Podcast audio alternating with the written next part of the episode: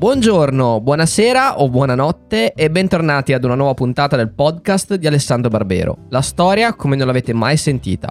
La raccolta indipendente e senza scopo di lucro delle migliori lezioni e conferenze del professor Barbero.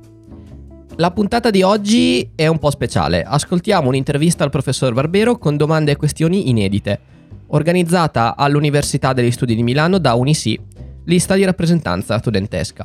Io ho assistito dal vivo alla conferenza e devo dire che è tra le migliori che ho mai sentito. I temi spaziano dall'insegnamento della storia alla fine della storia, dai giochi da tavola alla scrittura accademica, divulgativa e ad Aldo Busi. È un barbero inedito che spazia dal serio al faceto senza mai perdere la sua leggendaria verve ed è lunga ma vi raccomando di ascoltarla fino in fondo perché ne vale davvero la pena. Devo ringraziare Unisi naturalmente che ha organizzato e che mi ha permesso di pubblicare quell'intervista e Sara Nimal che mi ha aiutato a recuperare la registrazione. Bando alle ciance e buon ascolto.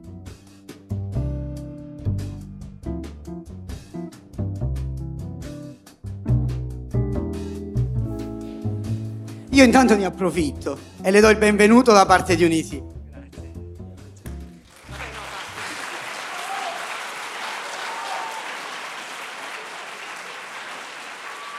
Una domanda a caldo.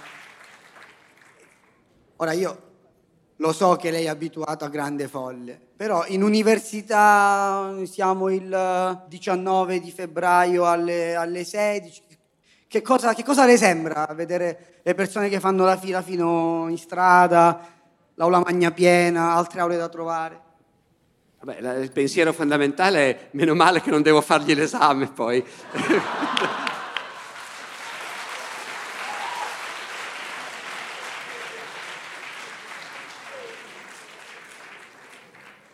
Invece oggi io volevo dire questa cosa uh, di fronte al professore Barbero. Lei recentemente, si parla di pochi giorni fa, ha firmato insieme a 200 accademici o anche di più un appello che Unisi, l'organizzazione di sinistra della, della statale di, di Milano, eh, condivide e per quello che può far aggirare.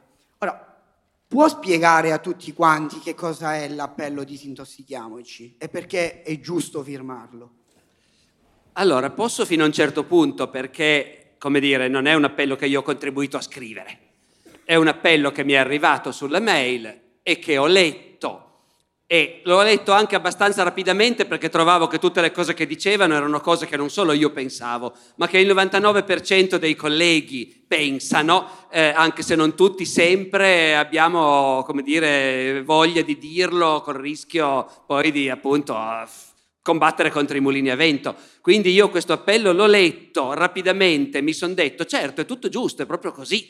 Eh, mi chiedono di firmarlo, lo firmo io arrivato a questo punto e da stamattina che sono in giro non sono più lucidissimo, devo dirvi. Eh.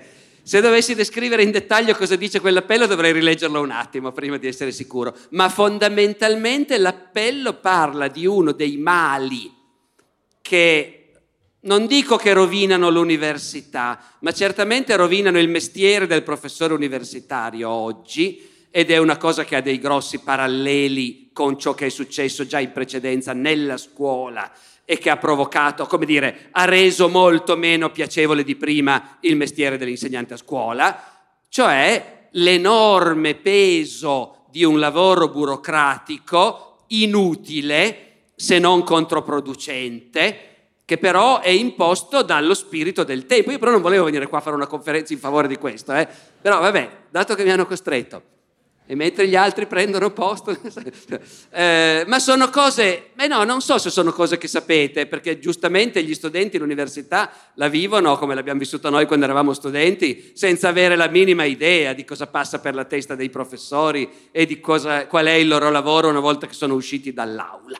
E allora quello che possiamo dire è che oggi impera una politica imposta da una certa burocrazia eh, la quale gestisce molto potere nel momento in cui ha fatto passare l'idea che tutto quello che si fa va previsto e pianificato in anticipo. E quindi bisogna produrre molta documentazione già in anticipo dove tu scrivi che cosa sarà il tuo corso l'anno prossimo in grande dettaglio e devi scrivere com'è che farai gli esami e com'è che darai i voti.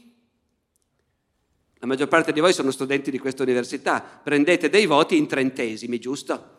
Forse non sapete però che sui professori dell'Università Italiana c'è una fortissima pressione perché mettano online, nell'apposito slot previsto per questo, una mezza paginetta in cui dichiarano come danno i voti. Come si arriva a dare un voto in trentesimi?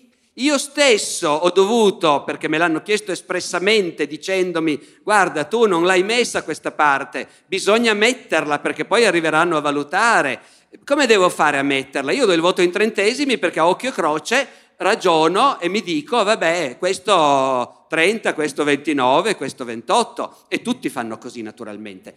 Ma bisogna scrivere che il voto in trentesimi viene dato sulla base di una griglia per cui si daranno fino a 10 punti per la conoscenza approfondita o meno del manuale e 5 punti per la competenza linguistica e, e altri 10 punti per la capacità di ragionare e, e poi su questa base si farà un calcolo e la somma e si arriverà a dare il voto al candidato. Questa cosa che è una totale menzogna, non ha alcun, alcunché a che fare con quello che facciamo, però più o meno tutti noi abbiamo scritto da qualche parte che è così che noi diamo i voti.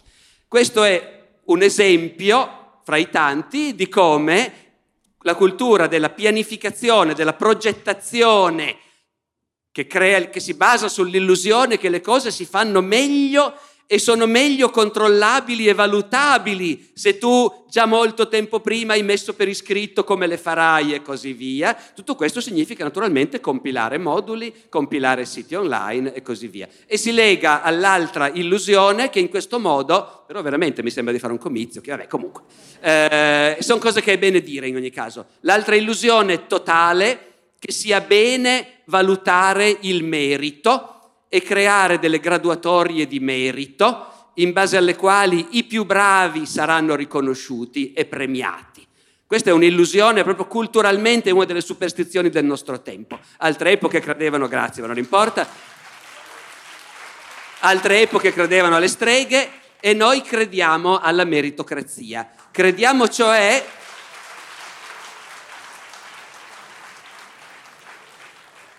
che non è quella cosa che tutti noi sappiamo, per cui alcuni di noi sono molto in gamba e altri valgono poco.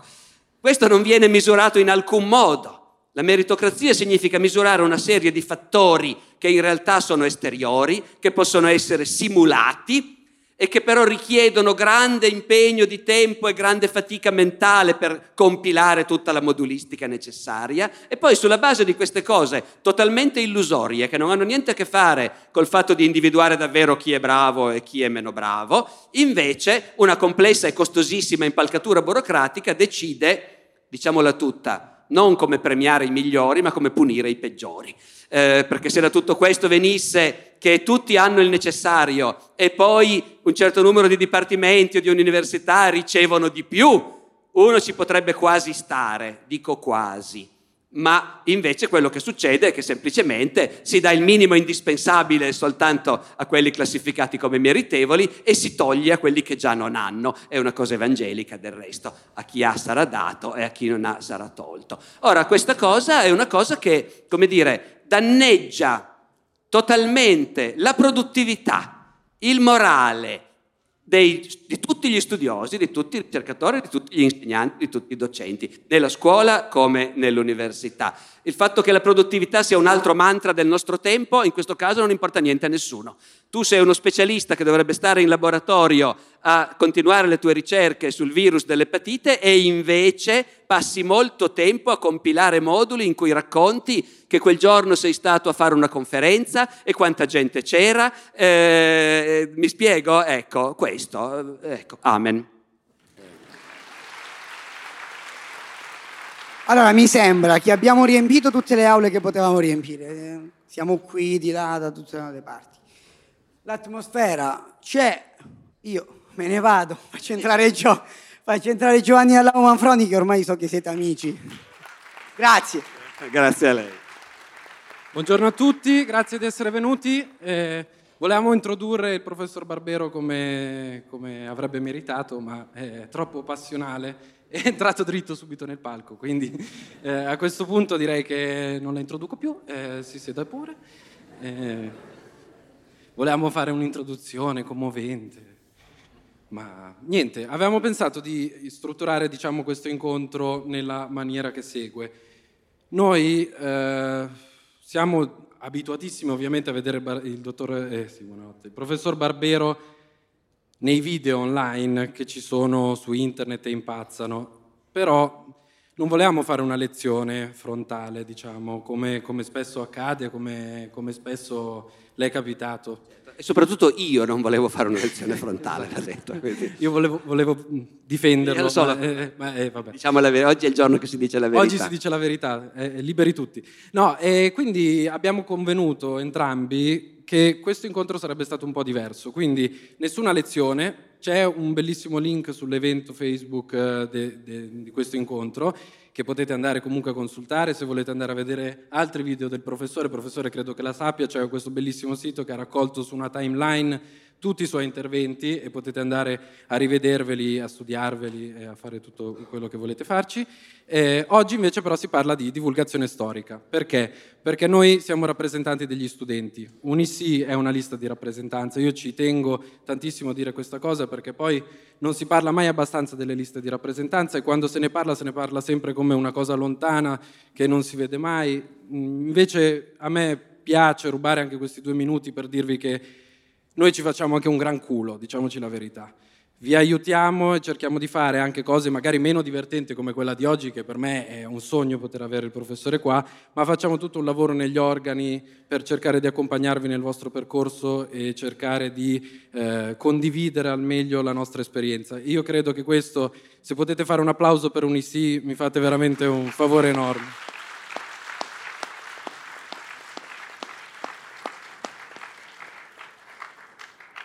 E quindi la cosa fondamentale per noi era fare un incontro per gli studenti, in particolare per gli studenti di storia, diciamocelo, perché molto spesso gli studenti di storia mm, sì, fanno il loro percorso triennale, magistrale, ma poi quando escono si trovano in un mondo del lavoro dove la laurea in storia conta quello che conta, cioè c'è il percorso per l'insegnamento che come abbiamo visto è comunque complicato, poi le farò ovviamente delle domande sul tema, ma il sogno è magari quello di diventare divulgatori e allora, visto che il professor Barbero, che è diciamo, la persona che mi ha fatto lasciare il mio lavoro per tornare in università a fare un corso di storia, quale persona migliore del professore per diciamo, spiegarci in cosa consiste la divulgazione storica? E allora abbiamo deciso di iniziare questa, questa, questo breve evento con una serie di domande che diciamo serve un po' a spezzare il ghiaccio. Poi ovviamente il professore è già entrato in nave, quindi l'ha già spezzato, però noi da storici ci facciamo sempre delle domande, litigavamo come dei pazzi su se fosse meglio Atene o Sparta, per dire, una di queste. E allora abbiamo preparato una serie di domande molto veloci, vi rubiamo solo, eh, non so, 5 minuti, se per lei va bene, in cui le chiediamo appunto queste cose binarie. Poi iniziamo con il vero incontro, la cosa seria, però all'inizio ci, ci piaceva un po' crearle, diciamo, un precedente per poi poter litigare dopo, per dire, non lo so, eh, perché ha scelto Decebalo, per dire. Allora, è pronto? Sono pronto a tutto, sì. Okay. Atene o Sparta? Che è la più Beh, Sparta. Sparta. Sparta. Iniziamo col... Bo- Marchetti lì in prima fila si sta disperando. Vabbè. Maratona o Termopili? Eh, per la stessa ragione Termopili. Temistocle o Pericle? Pericle. Alessandro Annibale?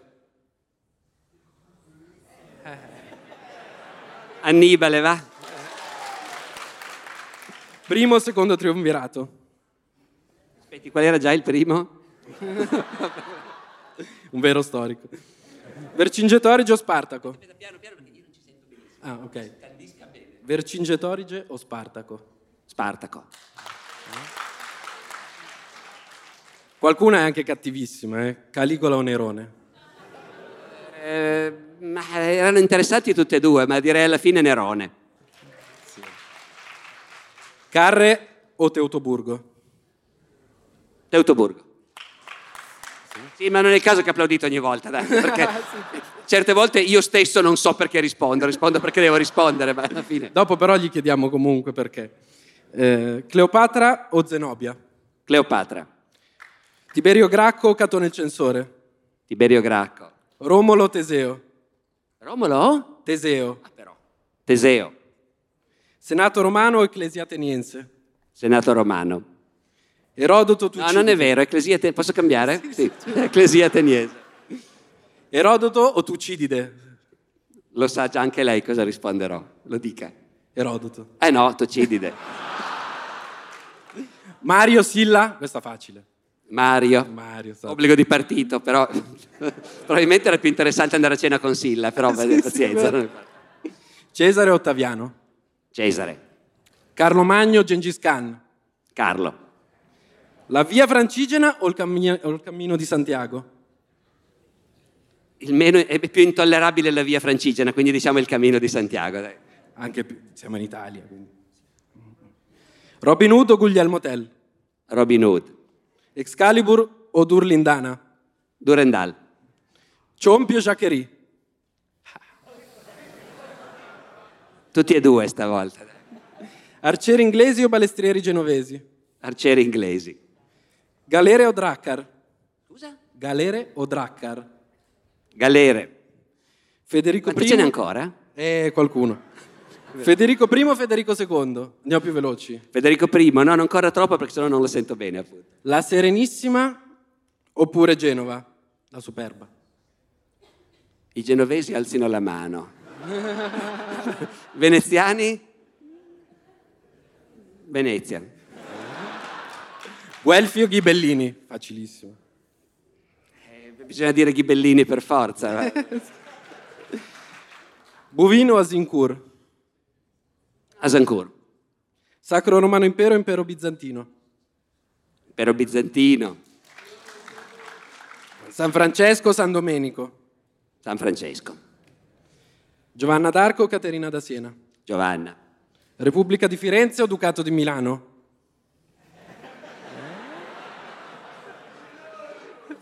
Li abbiamo combattuti per tutto il 300 e il 400, eh, Repubblica di Firenze, mi dispiace. Marchetti è contentissimo. Pirati o corsari? Corsari, Riforma o controriforma? Riforma, Lutero o Calvino? Lutero, Elisabetta I o Enrico VIII? Elisabetta, Cesare Beccaria o Pietre- Pietro Verre? Verri? Scusi. Pietro Verri, Maria Teresa d'Austria o Caterina II di Prussia? Caterina, Di Russia, scusi. Newton o Galileo? Newton o Galileo? Galileo, Washington o Jefferson? Washington, Montagnardi o Girandini? Montagnardi, L'imperatore Carlo V o il re sole Luigi XIV? una bella scelta. E quasi alla fine, eh? Sì, sì, Eh, Luigi il Re Ma Sole, le dai, ultime sono le più belle, Sole. non vi preoccupate. Cardinale Mazzarino o Cardinale Ri- Richelieu? Richelieu, Cristoforo Colombo o Vasco da Gama? Cristoforo Colombo, Cortés o Pizarro? Bella scelta. Credo che Cortés fosse un po' meno peggio, sì, Cortés. dai. Waterloo o Lepanto? La figlia che preferisce... O Lepanto? Sono le Waterloo. sue figlie, professore. Giannizzeri o Poi l'antico si dice Waterloo, eh, non è che dobbiamo pronunciarlo all'inglese. eh, non è. Colpa mia. Rivoluzione francese o rivoluzione sovietica? URSS. Sovietica. Voi non lo sapete, ma avevamo preparato anche un bellissimo intro con l'inno dell'Unione Sovietica quando il professore entrava. Ve lo siete persi. Gavrilo Princip o Gaetano Bresci?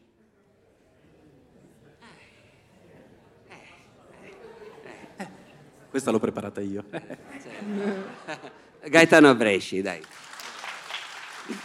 Marx o Bakunin? Marx, Khrushchev o Gorbachev? Khrushchev, Khrushchev, Khrushchev. Garibaldi o Mazzini? Garibaldi, Cavour o Bismarck? Cavour, Sbarco in Normandia o battaglia di Stalingrado? Stalingrado, Barone Rosso o Baracca? Barone Rosso, Martin Luther King o Gandhi? Gandhi, Thomas Sankara o Sankara, non so come si chiama, e- o Che Guevara? Che Guevara, Vietnam o Algeria? Vietnam, Robert Capa o Gerda Taro? Robert Capa, Pierpaolo Pasolini o Gian Giacomo Feltrinelli? Pasolini, Armstrong o Gagarin? Gagarin, Spagna 82 o Germania 2006? Spagna 82, Piero o Alberto Angela? Piero,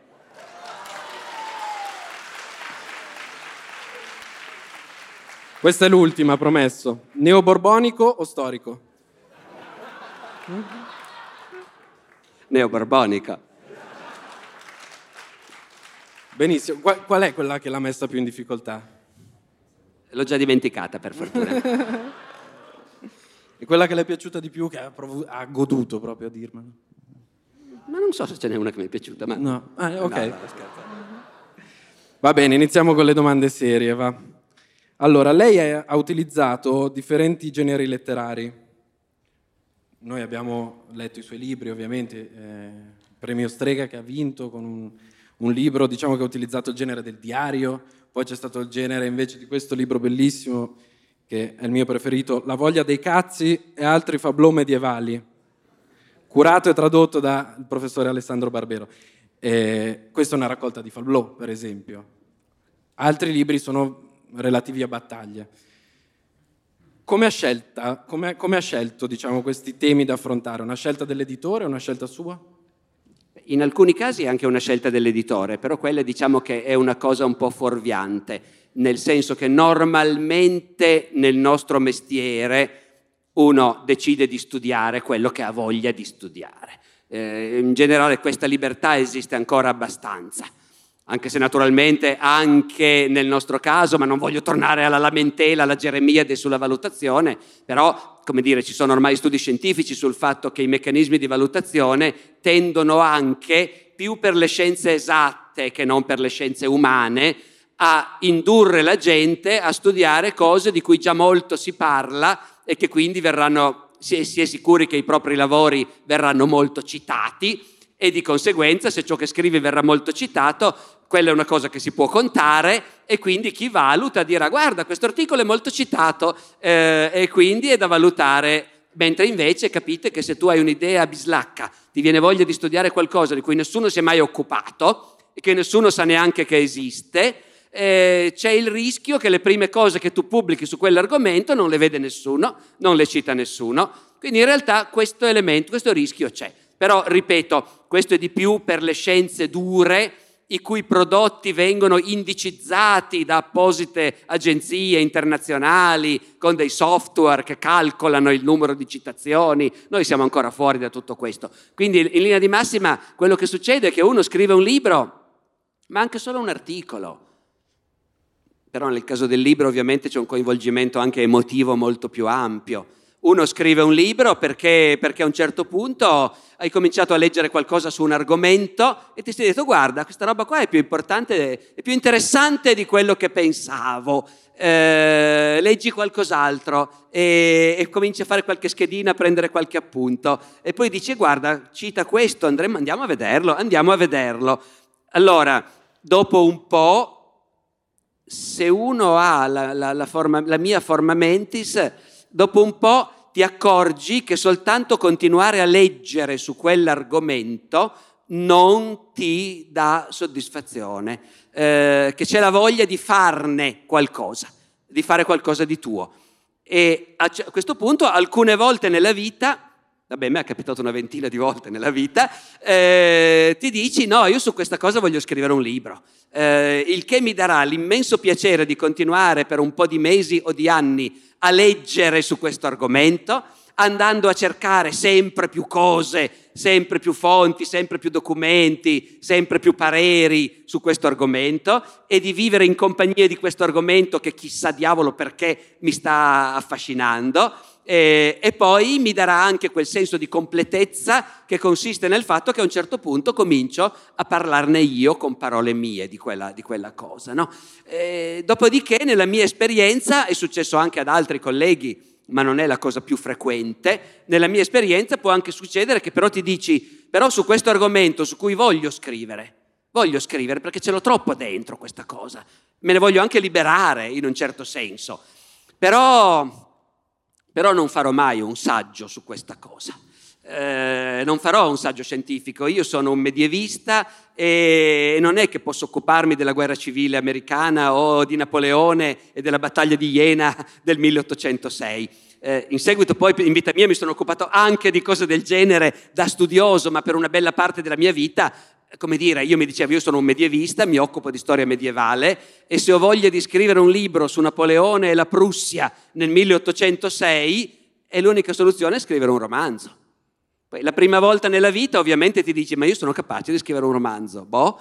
E, ehm, e in quel caso lo lasci lì come un progetto che matura con tutta calma. Io ci ho messo dieci anni a scrivere quel primo romanzo che poi è quello che ha vinto il premio Strega, eh, poi dopo ne ho fatti altri più in fretta e si vede, ma quello, quello ci ho messo il tempo che ci voleva. Quindi nasce da questo, e però finisco fulmineamente anche se lo so che abbiamo tante domande e poco tempo, ma in realtà nel nostro mestiere oggi però succede anche che arriva il tuo editore e ti dice, eh, senti Alessandro, io un po' che sto ragionando sul fatto che le biografie stanno tornando di moda eh, e che la storiografia, anche quella più seria, eh, ha passato quella fase in cui si diceva, vabbè dai, le, le biografie, è come le battaglie, dai, su, eh, roba vecchia. No, dice l'editore La Terza, eh, ormai sono, ho visto che sono usciti anche articoli di studiosi che discutono sul fatto che la biografia è cosa, eh, un modo importante per entrare nella storia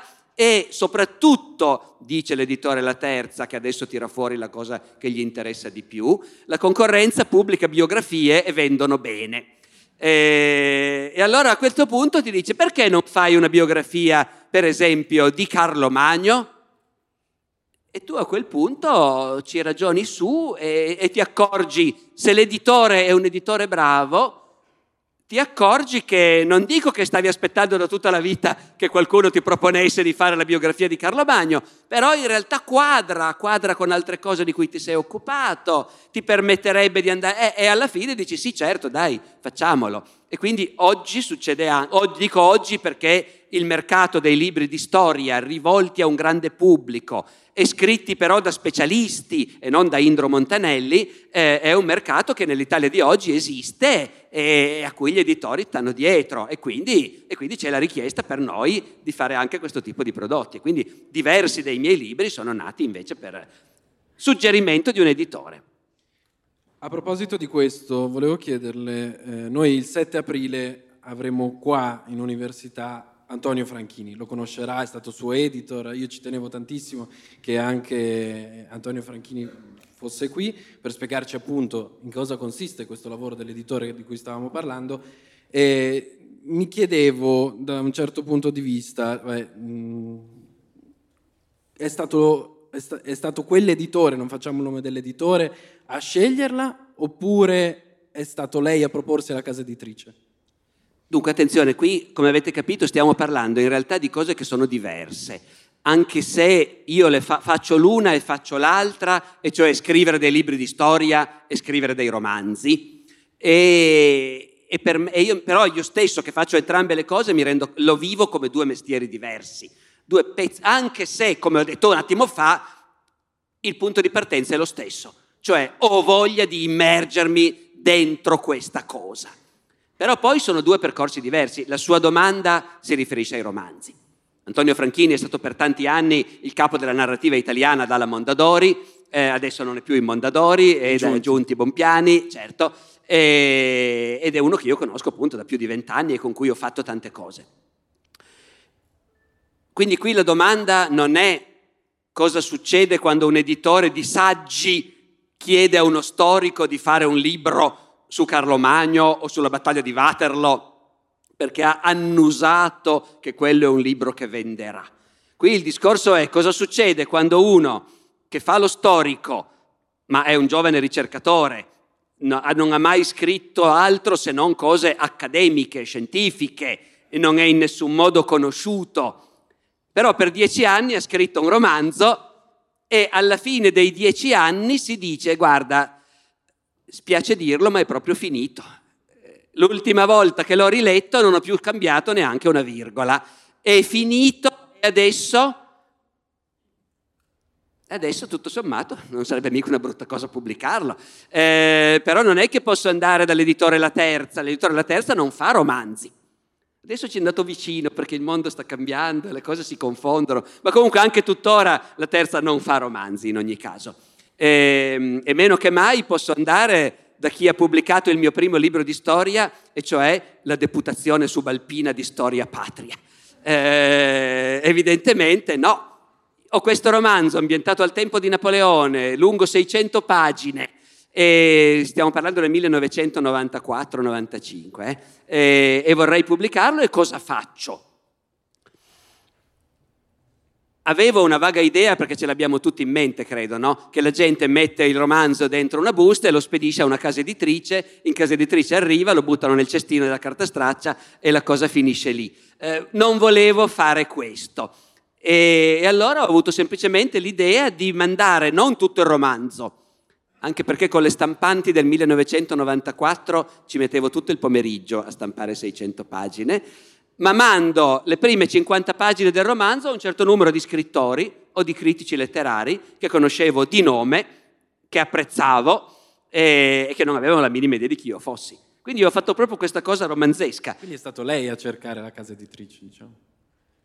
E allora io non, sap- non, mi sono rivolto a una casa editrice in realtà, io mi sono rivolto Agli a persone scrittori. che sapevo che erano di quel mondo e ho mandato questo romanzo ad Aldo Busi, eh, a Gesualdo Bufalino e poi a critici letterari, Masolino D'Amico. E allora, e a tutti quanti le prime 50 pagine con dentro una letterina dove dicevo mi spiace tanto scocciarla, ma vuole, mi piacerebbe sapere se lei avesse voglia di guardare questa cosa e farmi sapere secondo lei se, se merita e una settimana dopo che ho mandato in giro queste dieci copie, squilla il telefono, tiro su la cornetta e sento, sono Aldo Busi.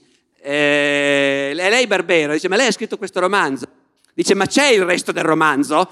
Ecco. Dico, sì, sì, c'è, c'è. Eh, me lo mandi.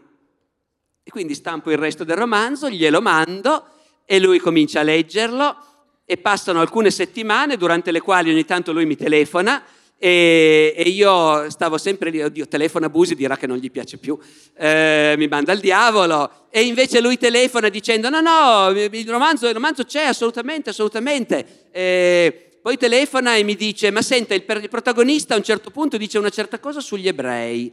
Lei, Barbero, e io dico: Io ovviamente non è che penso quella cosa lì, lo dice lui. Lui è un gentiluomo del 1806 e nel 1806 nei salotti si dicevano sugli ebrei delle cose che a noi oggi fanno rabbrividire, che noi non diremmo. Domani magari si diranno di nuovo anche nei salotti quelle cose, ma insomma. No, e lui dice: Certo, certo, no, va benissimo, è giusto, volevo solo sapere, vado avanti. E poi, e poi cominciano telefonate in cui lui mi dice: Benissimo, Barbero, questo libro glielo farò pubblicare. E lei adesso mi mandi una procura in cui mi nomina suo agente eh, e ben inteso facciamo tutto alla luce del sole, mi darà una percentuale di quello che riceverà. Io le farò pubblicare questo libro con un grande editore, devo ancora decidere se Mondadori o Rizzoli, ma li ho già sentiti tutti e due e, e poi finalmente, dopo appunto altre telefonate in cui mi dice cose del genere, io farò di lei un uomo ricco. Eh, e... Eh, sto facendo questa campagna con questi editori, li spremeremo fino all'osso, eh, questa sarà la mia Austerlitz, Busi testualmente, e finalmente mi telefona e mi dice, Barbero, ho deciso di dare il libro a Mondadori, eh, perciò mercoledì prossimo venga che andiamo a Segrate a firmare il contratto. E quindi mercoledì io prendo il treno, arrivo a Centrale, Busi mi viene a prendere in macchina, mi porta a Segrate, eh, mi dice nel parcheggio non lasci niente in macchina. Eh, qui è il regno di Berlusconi, testualmente. Eh, e dopodiché mi, mi, porta su per i corridoi di Segrate e, e mi porta a firmare un contratto. Io non ho scelto niente. E che, che, differenza c'è invece fra appunto quella che è, prima abbiamo visto la, la differenza fra due tipologie appunto di libri, invece che differenza c'è tra la storia accademica e la divulgazione storica. Lei fa anche questo nella sua vita, lei è professore all'Università del Piemonte Orientale, ricordiamo, e utilizza, immagino, anche diversi registri linguistici, perché eh, in televisione, ma anche a lezione. Il trucco è nascosto in questa capacità di variare oppure c'è anche qualcos'altro? No, è questo. Eh, lei mi scusa, vero, se mi alzo sì, quando rispondo, perché così mi sembra di, più, di, essere un po' più in contatto con, eh, con loro, almeno quelli presenti. Poi. No, certo, è una questione di registri. Scrivere di storia ha sempre voluto dire scrivere, però si può scrivere in tanti modi diversi. Genera- fino alla generazione dei miei maestri, eh, lo storico non solo in Italia, in tutto il mondo, c'era la leggenda che gli anglosassoni sono un'altra cosa, non era vero niente. Il 99% degli storici scrivevano in un modo, che è quello giusto ed è quello più importante ed è quello che tutti continuiamo a fare quando comunichiamo i risultati delle nostre ricerche agli specialisti. Quello che si può chiamare una scrittura accademica. La scrittura accademica è in assoluto la cosa più importante del nostro lavoro ed è l'unica cosa che tutti devono fare perché è solo così che la conoscenza va avanti.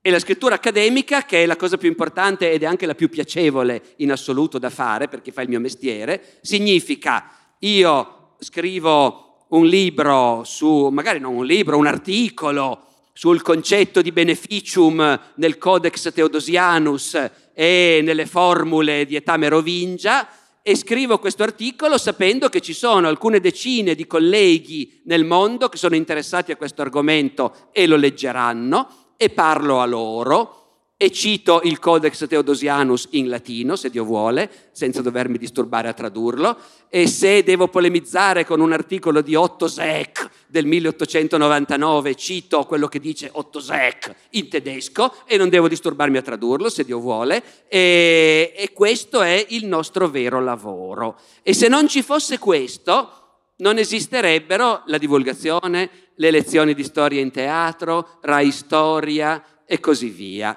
Questo lavoro di base che migliaia di specialisti fanno in tutto il mondo, esattamente come lo fanno i linguisti, eh, gli storici della musica, eh, d'accordo, i, neuro, i biologi, tutti, tutti fanno questo lavoro che viene comunicato solo agli addetti ai lavori, per forza, in prima fase, e che pian piano fa andare avanti le conoscenze, fa sviluppare il dibattito e così via. E fino alla generazione dei miei maestri, gli storici facevano questo.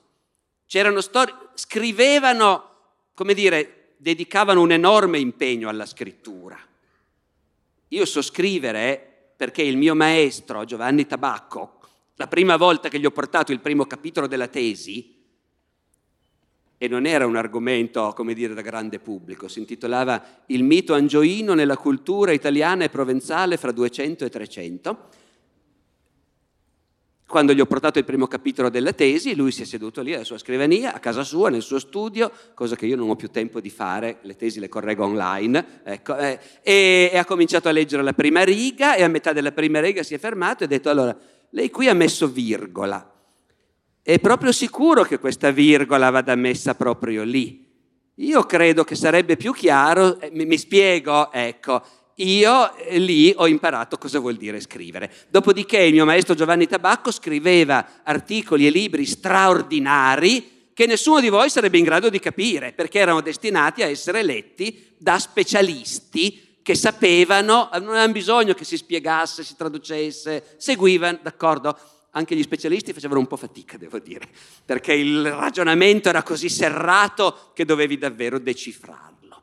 A quell'epoca nessun editore andava da un professore universitario italiano a dirgli perché non mi fai una biografia di Carlo Magno per il grande pubblico. E quindi loro avevano questo registro. Invece oggi è normale che se uno ha piacere di farlo può anche sfruttare registri diversi. L'unica eccezione forse erano i manuali scolastici. Già in passato alcuni manuali scolastici erano scritti da specialisti, non tutti però, eh? Anzi, forse la maggioranza dei manuali scolastici di storia in realtà erano scritti da insegnanti di scuola che avevano una preparazione ovviamente, ma non erano gente impegnata nella ricerca. Avevano invece la capacità di scrivere ciò che serve a scuola agli insegnanti e agli studenti. Oggi invece a uno storico, beh, io un'ora fa eh, ero alla biblioteca di storia dove si stavano presentando questi manuali di storia eh, per l'editore Pearson, eh, fatti appunto in collaborazione col Dipartimento di Storia vostro qui in statale, e pres- ero lì a presentare il volume di storia medievale che è scritto da Paolo Grillo, eh, che è coll- uno dei colleghi che insegnano storia medievale qui. Oggi a tutti noi può essere proposto di scrivere un libro per il grande pubblico, di scrivere un manuale scolastico, di scrivere un manuale per l'università, che è sempre un manuale ma un'altra cosa e ha altre regole, di scrivere sul giornale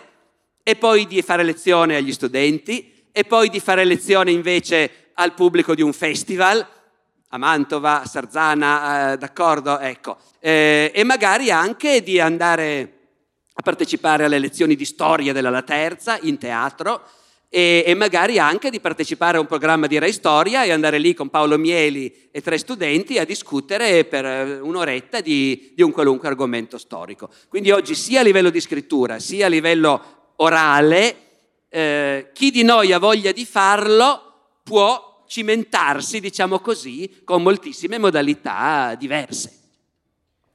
Quindi ha già risposto a un'altra delle domande che ci eravamo preparati, che era sull'accademismo e la divulgazione storica, se sono due universi eh, distinti oppure se per lei possono essere affini. Quindi lei mi risponde già di sì, cioè che non sono distinti. Sì, no, magari avrei piacere di precisare che effettivamente, diciamo così, eh, la divulgazione storica tradizionalmente, appunto, ai tempi in cui gli storici facevano soltanto scrittura di tipo accademico, la divulgazione la facevano giornalisti, alcuni dei quali poi si specializzavano in questo. Ho citato Indro Montanelli, che ha continuato a fare il giornalista fino alla fine della sua vita, oltre a scrivere la storia d'Italia. Ma c'erano anche persone di formazione giornalistica che poi di fatto hanno fatto per tutta la vita gli autori di libri di storia divulgativi. Gli Arrigo Petacco, i Gianni Granzò, ce n'erano tanti. In genere questi giornalisti scrivevano bene, quindi questi erano libri che era divertente leggere e che valeva la pena di leggere. Naturalmente però, se non sei uno specialista che fa ricerca in quell'argomento, su tante cose non hai chiaro il senso di cos'è davvero importante. In tanti casi non hai chiaro il senso che una certa cosa è una banalità, ma in realtà è anche superata, non è vera. Eh, e allora, in definitiva, appunto, i libri di questo tipo hanno il grande vantaggio di essere scritti da Dio spesso e divertentissimi da leggere, ma poi spesso sono fuorvianti quanto al contenuto di quello che ti raccontano. E, e invece appunto oggi l'ideale è che uno storico abbia la voglia e la capacità di farli lui questi libri. Dico ancora questo perché ci tengo, guai però se si comincia a dire, ah, che bravo lo storico A che è capace di parlare anche ai non specialisti, al grande pubblico, non come il collega B che invece scrive soltanto cose accademiche piene di note. Guai questo. Scrivere cose accademiche piene di note è la cosa fondamentale che tutti dobbiamo fare e che fa andare avanti la nostra conoscenza. Qualcuno è una bella cosa se fa anche un altro tipo di, di comunicazione. Sempre rimanendo su, sul tema della comunicazione, eh, io direi anche dei, dei nuovi media. Adesso questo è un tema che viene affrontato tantissimo, forse anche un po' troppo. Lei è proprio il classico esempio del professore che pur diciamo, non avendo dei profili social, personali, eccetera, comunque sfonda quella barriera digitale, diciamo. Eh, lei sinceramente, come ha fatto da questo punto di vista? Cioè, noi ci siamo chiesti, ci siamo visti intorno a un tavolo, abbiamo detto, ma, ma come ha fatto, cioè, sinceramente, a, a riuscire ad, attecchire su quel tipo di pubblico che invece non, di solito non viene raggiunto, proprio perché magari i professori non hanno i profili social? Ma io non l'ho mica fatto apposta. Eh, anzi, è, è successo, non, l'ho, non l'ho fatto in realtà, perché io non ho fatto assolutamente niente. Sono gli altri a farlo per Sono me. gli altri che l'hanno fatto. Anche Mi noi lo faremo, quindi questa, questa intervista verrà messa sui, sui social. Eh.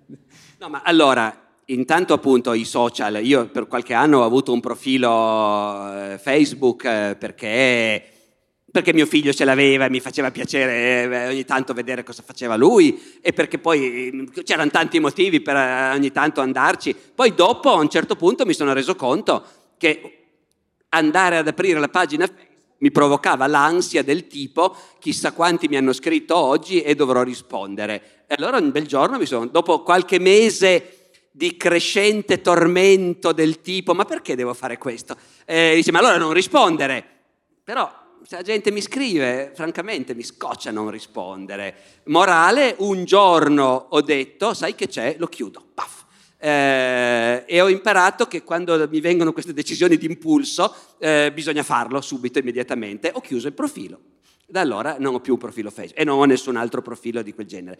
Eh, io non ho fatto assolutamente niente. Quello che succede è che io progressivamente mi sono fatto prendere da questa cosa del parlare in pubblico, del fare lezione in un'aula magna, in un auditorium, in un teatro, a un pubblico semplicemente di gente che ha piacere di venire a sentire parlare di storia. Questa cosa non l'ho inventata io in nessun modo e va anche al di là della storia. Questa cosa è quella caratteristica della nostra vita culturale di oggi, che è forse l'unica cosa che nell'Italia di oggi mi sembra, come dire, migliore rispetto a quello che era l'Italia 30 anni fa. Ce ne sono pochissime di cose in cui l'Italia di oggi, il mondo di oggi sia migliore di quello di 30 anni fa. Però nella nostra vita culturale io credo che tutti voi siete consapevoli del peso che hanno appunto i festival. Festival della letteratura di Mantova, eh, il Festival dell'economia di Trento, il Festival della filosofia di Modena, ma in realtà ce ne sono innumerevoli e chi vive in una grande metropoli forse è chi se ne accorge meno di tutti, ma ci sono innumerevoli città italiane, piccole, medie città italiane, che hanno creato un festival e dove una volta all'anno arriva un sacco di gente e quelle città cambiano faccia, cambiano vita in quei giorni. Uh, questi festival sono innumerevoli e si basano sul concetto, arriva uh, uno specialista di neurobiologia, e per un'ora parla in una sala piena raccontando le cose sue. Arriva il filosofo, arriva lo storico, arriva il linguista. Questo modello è, come dire, assolutamente vincente. Nascono continuamente nuovi festival e hanno quasi tutti un enorme successo e riempiono le sale.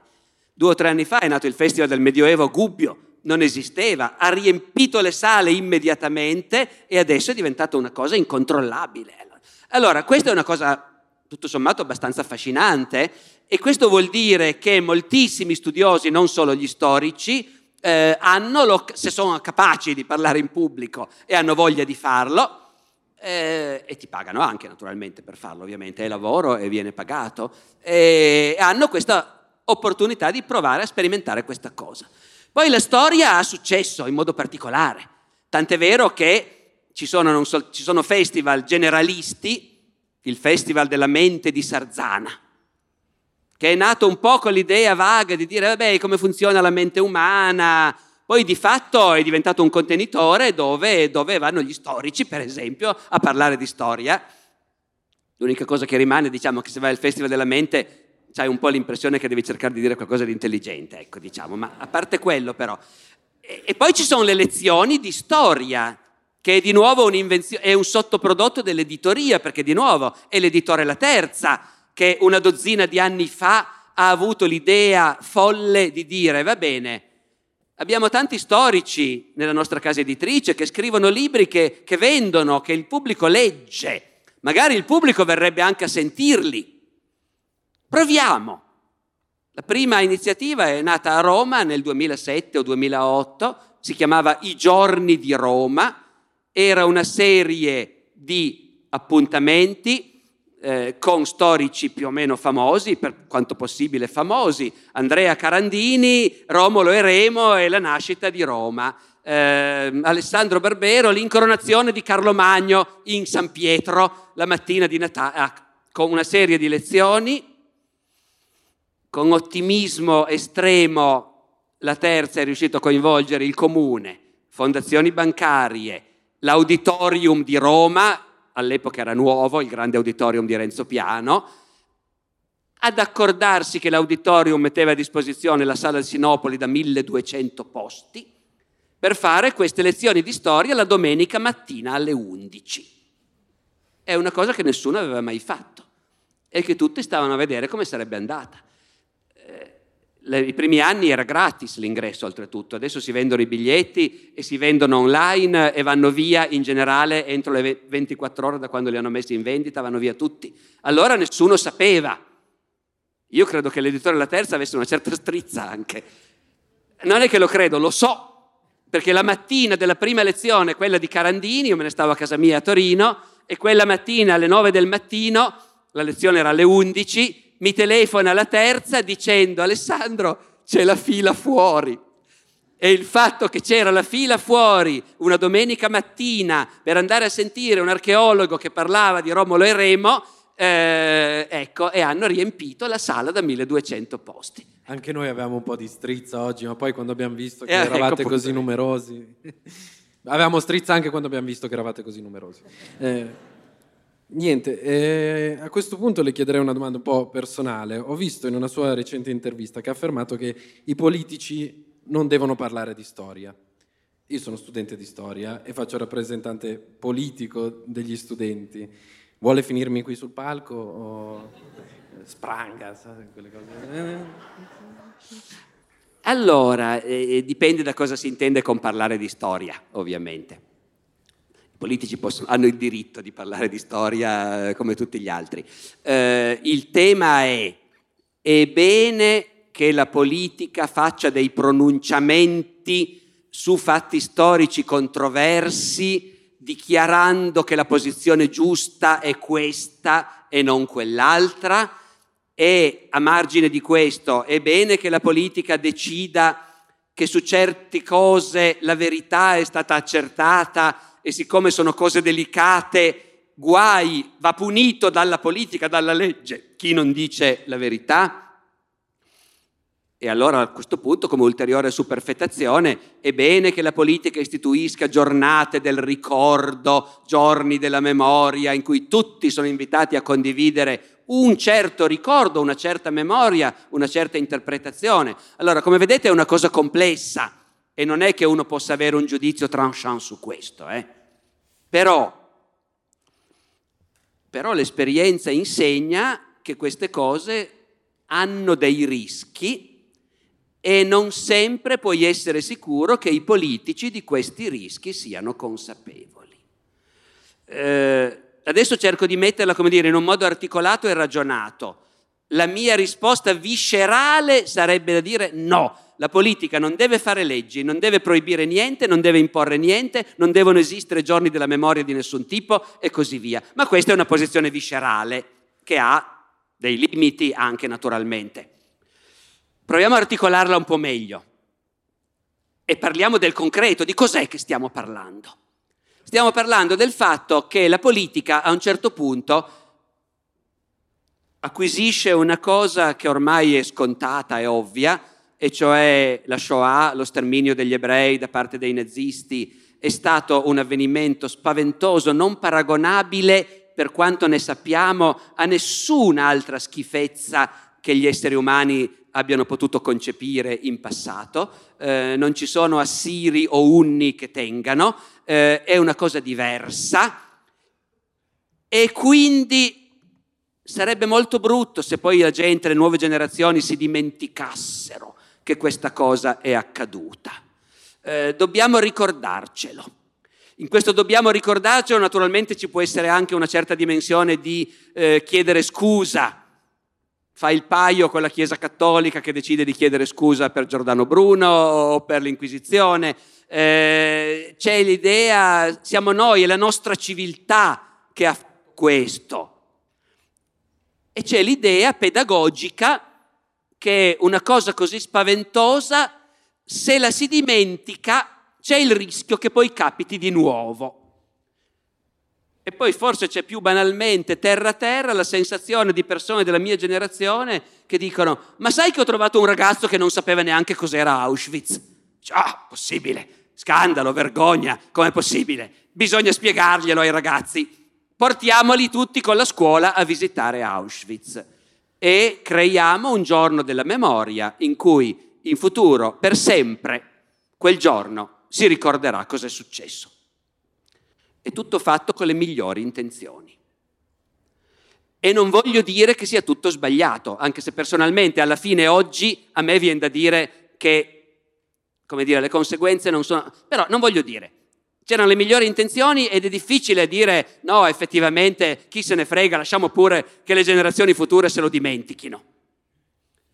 Certo, se uno pensava che trasformando questo ricordo in una celebrazione ufficiale, più o meno obbligatoria, eh, e portando sempre di più le scuole a visitare Auschwitz, si sarebbe eliminato il rischio dell'antisemitismo. Eh, non è così. È uscito da poco un libro di quella che forse è oggi la nostra maggiore studiosa dell'antisemitismo e della persecuzione degli ebrei, Valentina Pisanti, eh, e questo libro parte proprio dal dire sono vent'anni che c'è il giorno della memoria e a quanto pare ci sono più antisemiti e più nazisti di prima. Ci sarà un nesso, magari il nesso non c'è, però anche se non c'è un nesso è sicuro che il giorno della memoria non è stato sufficiente per evitare che tanti giovani si lasciassero prendere da queste cose. Ma ripeto, detto tutto questo, il giorno della memoria a me va benissimo. Poi su quest'onda si scopre che ci sono studiosi, per lo più ciarlatani, ma in qualche caso anche bravi studiosi che però hanno perso la testa, i quali si sono impegnati a negare che la Shoah ci sia stata, non comunque in quelle dimensioni, e i morti non erano tutti quelli che si è detto. E, e, la maggior parte di questi sono, ripeto, ciarlatani totali, basta leggerli per rendersi conto del livello dell'argomentazione. Eh, e però c'è anche qualche storico più famoso, David Irving per esempio, un vero storico che si lascia prendere da questa cosa e comincia a scrivere, a dire no ma è vero, hanno esagerato, gli ebrei non è vero, ecco. E in qualche paese i politici dicono, ah, orrore, c'è gente che va dicendo queste cose, forse dovremmo vietarlo. E in certi paesi, come in Francia, si vieta di scrivere, secondo me le camere a gas non sono mai esistite. Se lo scrivi vai in galera. Va tutto bene, va ancora bene, perché sono dei ciarlatani quelli che dicono... Poi in Francia c'è una fortissima comunità armena e la comunità armena ha la ferita aperta del terribile massacro degli armeni fatto nell'impero ottomano in Turchia per ordine delle autorità turche eh, nel 1915, che si è sempre considerato un genocidio, salvo che in Turchia si rifiutano di dire che è stato un genocidio. E la Francia decide che quello degli armeni è stato un genocidio e che sostenere che non è stato un genocidio è un reato. Se tu dici che non è stato un genocidio, vai in galera. Poi in Italia la destra prende sempre più potere e a un certo punto governi di destra decidono che certo il giorno della memoria per ricordare eh, lo sterminio degli ebrei è una gran bella cosa. E ci sarebbero anche tante altre cose da ricordare che i nostri giovani non conoscono. Per esempio la tragedia delle foibe.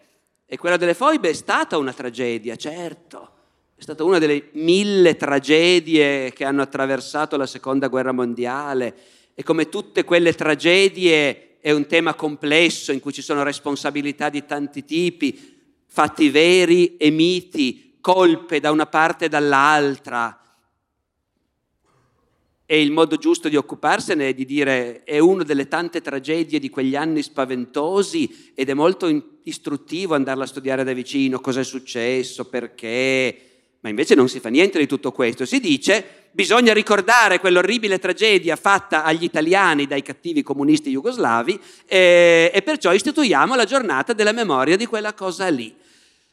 E allora a quel punto uno ha detto sì, benissimo il giorno della memoria, Auschwitz, eh, va bene anche vietare che si neghino le camere a gas. Eh, e va bene anche vietare di dire che quello degli armeni non è stato un genocidio.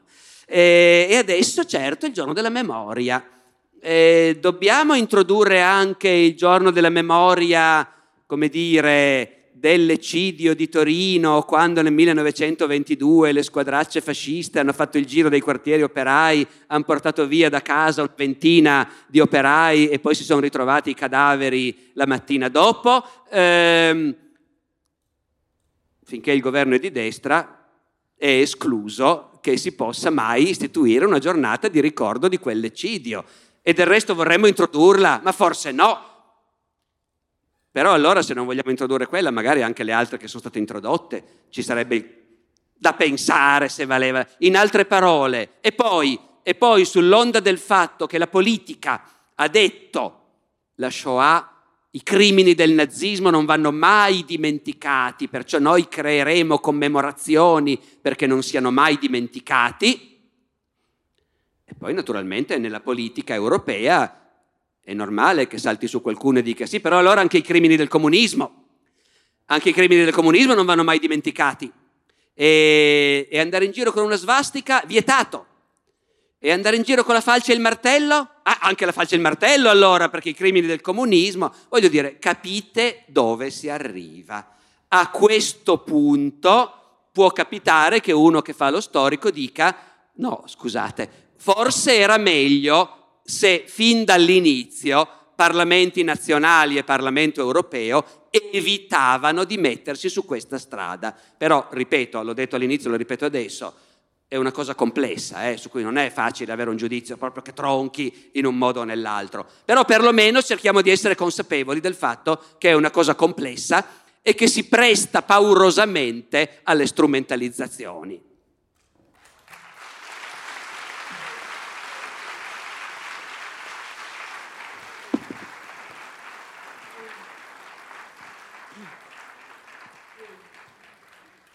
A proposito di questo, eh, lei ha affrontato appunto eh, dei, dei, momenti storici, dei, dei, fatti storici che hanno a che fare con il razzismo. Eh, noi avremo a fine marzo qui in università Pier Giorgio Di Freddi, che eh, ha eh, diciamo, avuto un, un, bellissimo dibattito con Barbuiani, eh, di cui lei è stato arbitro. Allora, visto che eh, in, quella, in, quella, situazione si discuteva del tema de, della razza, del sostantivo razza, proprio che cosa volesse dire, però lei era un po' super partes, non poteva chiarire la sua idea. Allora la, la metto in difficoltà qui. Ci dica cosa ne pensa della razza.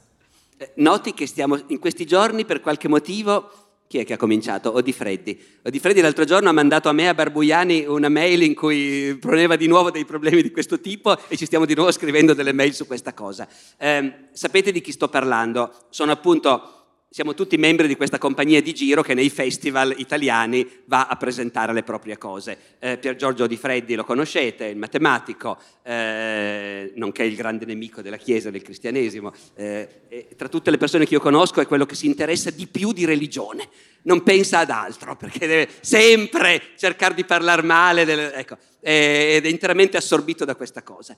E Guido Barbuiani è un grande genetista ed è un grande divulgatore della, della genetica, delle ricerche sul DNA e così via. Allora, niente, questa cosa era nata semplicemente dal gusto di, di Freddy di provocare, naturalmente. Ehm, la posizione ufficiale degli scienziati, come sapete, è le razze umane non esistono. Le razze umane non esistono, benché per esempio il governo degli Stati Uniti tuttora classifichi per razza eh, i cittadini e gli immigrati e così via, ma è perché sono dei deficienti, le razze non esistono, è impossibile stabilire esattamente i confini fra una razza e l'altra, la genetica non ti aiuta, c'è un esempio famoso che Barbuiani fa sempre, che hanno trovato un coreano eh, il quale se confronti il suo DNA con quello di due nordamericani bianchi, eh, il coreano risulta vicinissimo a uno dei due nordamericani bianchi eh, e lontanissimo dall'altro. Eh, le ricerche genetiche non permettono di dire questo è il DNA di questa razza e questo qui è il DNA di quell'altra. Mentre invece nel caso dei cani la cosa funziona perfettamente. Tu hai un DNA, lo guardi, è un Doberman. Eh, quest'altro DNA è un pechinese, non ci sono dubbi. Con gli esseri umani, dicono i genetisti, non si può fare. E tutti quelli che dicono che le razze esistono, quando poi gli chiedi quali sono e quante sono, ognuno ha la sua opinione. Da sempre gli studiosi delle razze hanno creato classificazioni incompatibili le une con le altre. Questo è, diciamo, lo stato dell'arte di quello che i genetisti ci spiegano quando si parla di queste cose. Ed è ovviamente e giustamente influenzato dal fatto che chi parlava di razze a un certo punto nella nostra storia, cent'anni fa, dal discorso sulle razze ha tirato fuori qualcosa di spaventoso e quindi di default è bene spiegare che insistere sulle razze umane è una cosa che non porta bene. Non ha fondamento scientifico. Adesso non voglio dire, e perfino se ce l'avesse, sarebbe comunque bene scoraggiare questi discorsi, ma al limite, al limite si potrebbe quasi dire questo. Ma in ogni caso, dicono i genetisti, non ha fondamento scientifico. A quel punto Pier Giorgio Di Freddi dice, ma perché se guardo un finlandese e lo metto vicino a uno del Congo, mi accorgo che sono diversi? Questo Barboiani, atterrito dal basso livello con cui i non specialisti affrontano il problema, in realtà non ha mai risposto a questa cosa. Eh, salvo ribadire che appunto è impossibile identificare delle razze umane sulla base di un DNA specifico di ogni razza. Ci sono troppe eccezioni, troppe cose che scappano da tutte le parti. Dopodiché devo dire che in queste mail che ci stiamo scambiando in questi giorni, alla fine è venuta fuori un po' la seguente cosa, che in realtà tutte le specie animali, se ci, si presentano certe condizioni, cominciano a suddividersi in razze. Le condizioni sono che un certo gruppo si riproduca sempre al proprio interno senza avere più apporti esterni. Dopo mille generazioni, a quel punto i fringuelli dell'isola di Palau formano una razza a sé stante diversa dai fringuelli del continente.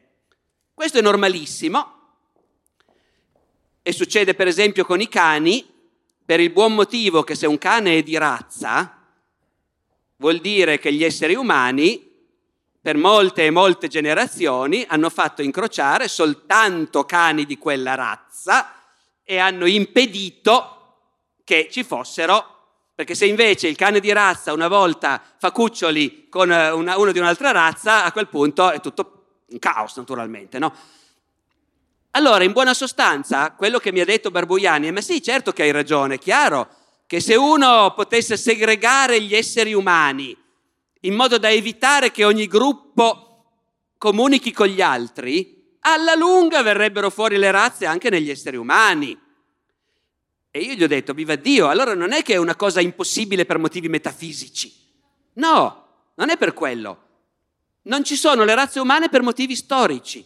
E cioè che i gruppi umani nella storia si sono sempre comunque contaminati fra loro, mescolati fra loro in modo tale che oggi non trovi nessuno i cui antenati siano tutti quanti per cento generazioni appartenenti a uno stesso unico gruppo. C'è sempre stato il momento che c'era quello, il viaggiatore di passaggio, eh, l'idraulico polacco, ecco, e, e a quel punto ti salta tutto. E tu nel DNA del coreano ci trovi un pezzettino che dici ma questo qui però doveva essere un australiano evidentemente. Però ecco, adesso l'ho un po' semplificata e eh, non mi illudo di aver capito com'è davvero la cosa, ma in sostanza il punto è questo. Le razze umane non esistono non perché ci sia un'impossibilità metafisica che esistano, ma perché nessun gruppo umano è mai riuscito a starsene chiuso in se stesso per generazioni e generazioni senza mescolarsi a un certo punto con, con qualcun altro. Ecco.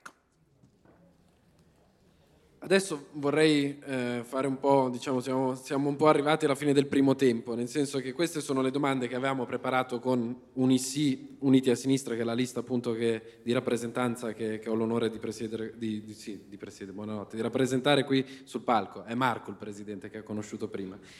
Questa parte invece è una parte di domande che gli studenti hanno già rivolto a noi su Facebook. Noi, eh, sapendo i numeri, ovviamente, eh, avendo difficoltà magari a passare il microfono a tutti, però come ho detto prima, avevamo un po' eh, il sogno che le domande fossero proprio poste dagli studenti. E quindi abbiamo lasciato tutto uno spazio agli studenti per poterlo fare prima dell'evento in modo e prepararci. e quindi questo, da ora in poi non è più colpa mia. Diciamo, lei declina ogni responsabilità su queste domande, sì, questo sì. è il succo della cosa. Su quelle invece precedenti devo fare una piccola parentesi, ringraziare il gruppo di Scacchiere Storico, eh, vi chiederei un applauso che... ci ha dato un'enorme mano a compilare queste domande e anche quelle precedenti, diciamo le domande binarie che avete sentito prima. Eh, parto quindi dalla prima domanda, eh, questa è la domanda di Riccardo Marchetti, la colpa è sua. Sappiamo che uno dei suoi punti di forza è la capacità di divertirsi facendo il, lav- il suo lavoro. Noi, tramite i nostri informatori, sappiamo che lei testa ad esempio i giochi da tavolo a tema storico ci dia il nome del gioco da tavolo per eccellenza. È vero, eh? ci siamo informati, è verissimo. Il professore testa i giochi da tavolo. Sai che non ho capito che verbo sta usando? Il professore? Il professore... Che verbo ha usato? Eh, ripeto. Io avrei capito che fosse stato... Testa. Ah, testa! Lei testa, oh, ad esempio, No, vabbè, da testare tavolo. è capitato una volta perché forse non capivo. Pensavo dicesse pratica i giochi da tavolo, No. ama i giochi da Noi tavolo. sapevamo che lei testa i giochi Io poi ho da capito, tavolo detesta i giochi da tavolo. No. Dico, no, però non sta dicendo questo. Te- no, allora io ho testato solo una volta e adesso ne sta succedendo un'altra volta con un amico un wargame. Ah, ok. Eh, Neanche a tema storico, quindi. eh, sì. Sì, ah, Allora, parliamo dei giochi da tavolo? Parliamo dei giochi da tavolo. Eh, di merda.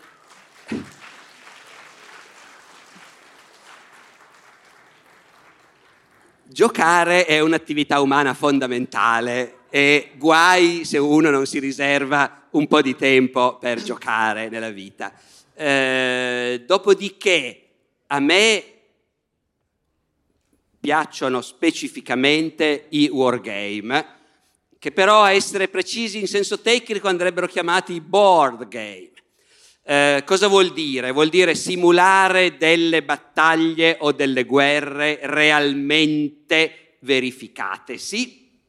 Dopodiché tu puoi simularle o usando i soldatini su un plastico, e vi assicuro che in ogni città italiana ci sono associazioni di persone dove eh, avvocati, operai e appuntati dei carabinieri e imprenditori e notai eh, i quali passano tutto il loro tempo libero a dipingere soldatini di piombo, eh, poi si trovano e fanno le battaglie con i soldatini di piombo. In genere sono tutti maschi, devo dire, eh? traetene le conseguenze che volete, ma comunque. Eh, se vuoi simulare una battaglia con i soldatini di piombo, devi avere un regolamento che ti dice come puoi gestire questa cosa. Sono soldatini napoleonici, avrai un regolamento ed esistono innumerevoli regolamenti e persone che di mestiere producono questi regolamenti, associazioni che li testano e così via. E a quel punto il regolamento deve essere fatto da uno che sa, stiamo parlando delle guerre napoleoniche, che sa cosa volevano dire le guerre napoleoniche, sa come funzionavano, sa che un battaglione poteva essere in linea oppure in colonna e che cambia quello che può fare e sa quanto tempo ci metteva un battaglione per passare dalla linea alla colonna e sa quanto poteva marciare in dieci minuti un battaglione in linea e costruisce un regolamento per cui i tuoi soldatini diventano un esercito napoleonico che si muove e combatte in un modo il più possibile simile a come davvero si muovevano e combattevano, cosa potevano fare davvero fanti o cavalieri o cannoni dell'epoca napoleonica. E a quel punto tu puoi riunire tre o quattro amici, uno dei quali da anni dipinge soldatini austriaci, solo austriaci del 1805 e ha migliaia di soldatini austriaci del 1805 e ne trovi un altro che ha i russi del 1805 e trovi quello che ha i francesi di Napoleone, quello è più facile, ce ne sono tantissimi che hanno i francesi di Napoleone, e poi guardi com'era il campo di battaglia di Austerlitz e lo realizzi su un grande tavolo e ci metti gli stagni, i villaggi, le strade e poi schieri i tuoi soldatini come erano schierati davvero quel mattino e poi si comincia a muovere e a quel punto si vede se Kutuzov è in grado di vincere la battaglia di Austerlitz o se la vincerà invece un'altra volta Napoleone. Ma questi, e questo è il wargame vero e proprio. Dopodiché quello che noi chiamiamo di solito wargame e che si chiama però, scusate questa conferenziella, eh, ma a quest'ora avevo anche voglia di staccare un momento dai grandi problemi storici.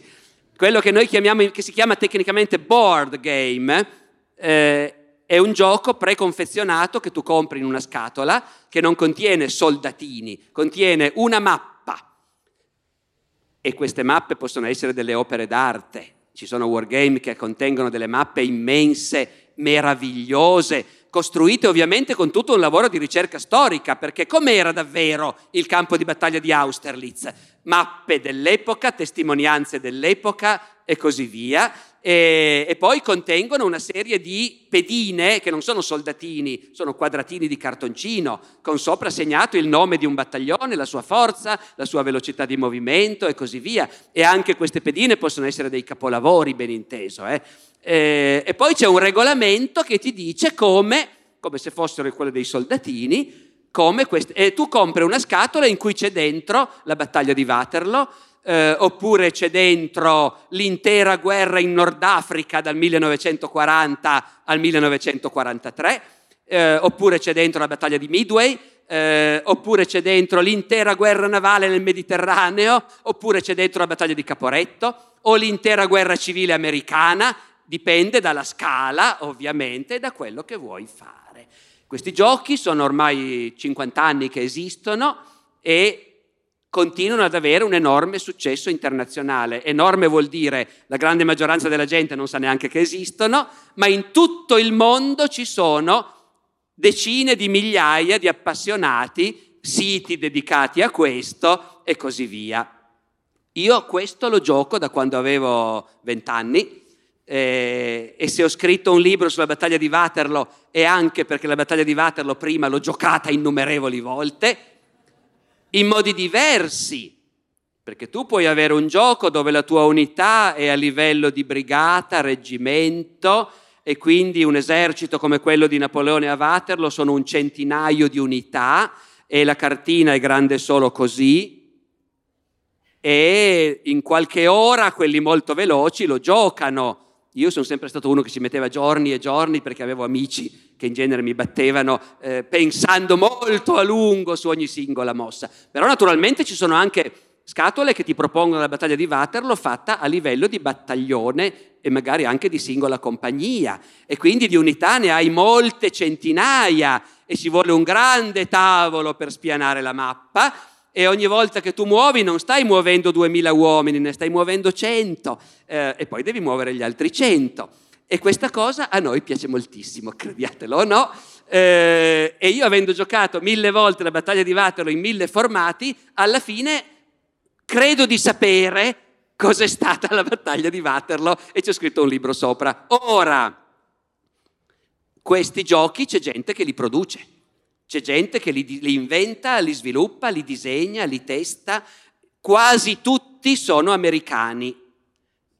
Io però ho un amico a Torino, appassionato di questi giochi, che tre o quattro anni fa ha deciso di provare a disegnarne uno lui.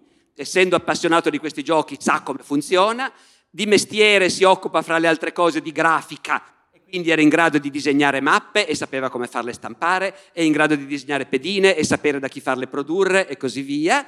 E lui a un certo punto ha cominciato a pensare, ha inventato un gioco che si chiama Radetzky Marsh, che simula la, di, la, la fine della prima guerra d'indipendenza, 1849, fino alla battaglia di Novara. E siccome io questa persona l'avevo conosciuta qualche anno prima e giocavamo insieme a Wargame, quando mi ha detto, sai Alessandro, sto, ho deciso di inventarne uno io, ecco qua il prototipo della mappa. Eh, e ci siamo messi a giocarlo naturalmente. Ci siamo messi a giocarlo e è un gioco divertentissimo, è un grande gioco. E poi lui l'ha messo su Kickstarter e quindi su quel sito internet dove tu proponi qualunque tipo di progetto e vedi se nel mondo te lo comprano in anticipo e quindi te lo finanziano e, e gliel'hanno finanziato e quindi ha avuto quei, non so se 10.000 euro che gli servivano per produrlo e quindi l'ha prodotto. Eh, e, istru- e c'è sempre creato da Sergio Schiavi e testato da un certo numero di amici, fra cui ci sono anch'io. Ecco, quindi in quel senso mi è capitato e adesso ne stiamo testando un altro, eh, mortalmente complicato, eh, che simula l'intera campagna d'Italia dallo sbarco di Salerno nel 1943 fino alla presa di Roma nel giugno 44, ben inteso, nel giugno 44 ci sono arrivati storicamente gli americani. Lì dipende se ci arrivi. Lo stiamo simulando, l'abbiamo già giocato quattro volte. Lo dico? Sì, lo dico. Ho sempre vinto io. Eh, però comunque, vabbè.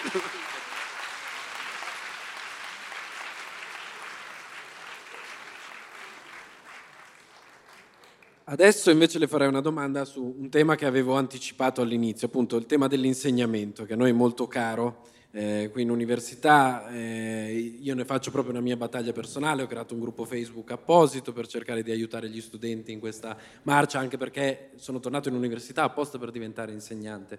Due persone come me, diciamo, sentivano l'esigenza di chiederle qualcosa riguardo all'insegnamento. Sono Diego Meggs e Marco Barbieri. Io ho cercato di riassumere le loro domande che erano lunghissime, chilometriche, e, e, e, ci vediamo se ci riesco. Ovviamente siamo particolarmente interessati al tema dell'insegnamento. Cosa pensa delle difficoltà al quale va incontro un docente di storia? Pensa, quale pensa che sia il motivo per il quale si arrivi solo fino agli anni 50 o più o meno? Il problema è il programma ministeriale oppure la ripetitività del percorso scolastico nei differenti cicli? Oppure lo scarso monte orario? E come possiamo invece trasmettere agli studenti il valore e la bellezza della storia? È una domanda, lo so, lunghissima. No, no, è una, non è lunghissima, è, un, è, un'unica domanda molto chiara e la faccia che facevo dipende dal fatto che è una domanda che mi, stata, che mi sono posto e che mi è stata posta tante volte e a cui è difficilissimo rispondere. Eh, com'è che si dovrebbe insegnare la storia a scuola per far appassionare gli studenti alla storia? Eh, è una domanda a cui non ho la risposta. Alcuni elementi del quadro sono, io stesso, benché faccia lo storico, non ho un ricordo particolarmente appassionante della storia come materia a scuola, almeno fino al triennio, fino al liceo. Ecco, alla fine del liceo avevo un'insegnante carismatica eh, ed era un po' un'altra cosa. Però, eh, altro elemento del quadro, ci sono sondaggi fatti fra gli studenti delle superiori eh, sulla domanda qual è la materia più noiosa in assoluto?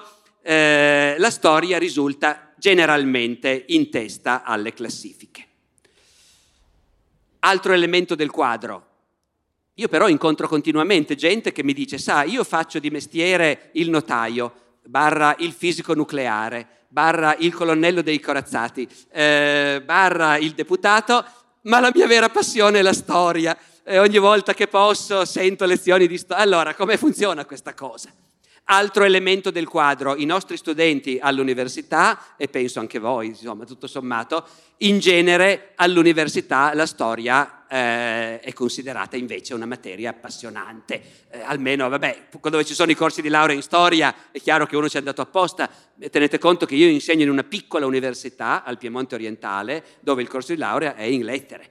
Quindi io non mi trovo studenti che hanno scelto di iscriversi a storia. Mi trovo studenti che fanno lettere e, e che entrano dove si spiega la storia medievale e dopodiché ti rendi conto che in cuor loro stanno pensando, ah ma era questa la storia, eh, l'avessi saputo prima magari. Allora, il punto però non è che gli insegnanti di storia a scuola non sanno insegnare la storia, è chiaro che non è questo il problema. Visto che prima ho detto che oggi è il giorno che si dice la verità, posso dire una cosa che spero non sia fraintesa. Il nostro sistema prevede fin dai tempi di Gentile che si insegnino insieme storia e filosofia in certi livelli scolastici.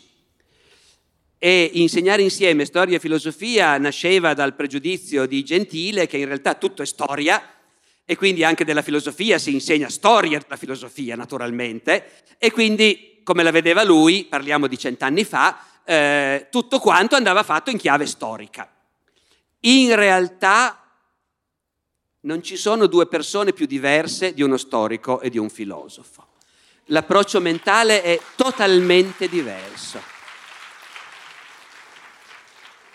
A me capita spesso e da, da sempre mi capita agli esami di trovarmi di fronte studenti che sono chiaramente molto intelligenti, molto superiori alla media dei miei studenti, con i quali però il discorso non ingrana, non ci capiamo, non risponde alle domande, non capisco bene di cosa sta... quel punto gli chiedo, lei è di filosofia? È sempre sì la risposta. Eh, allora, adesso sto scherzando, ma comunque è vero, la formazione mentale è molto diversa, l'approccio mentale è molto diverso, però però un laureato in filosofia poi deve insegnare anche storia in moltissimi tipi, eh, ordinamenti scolastici.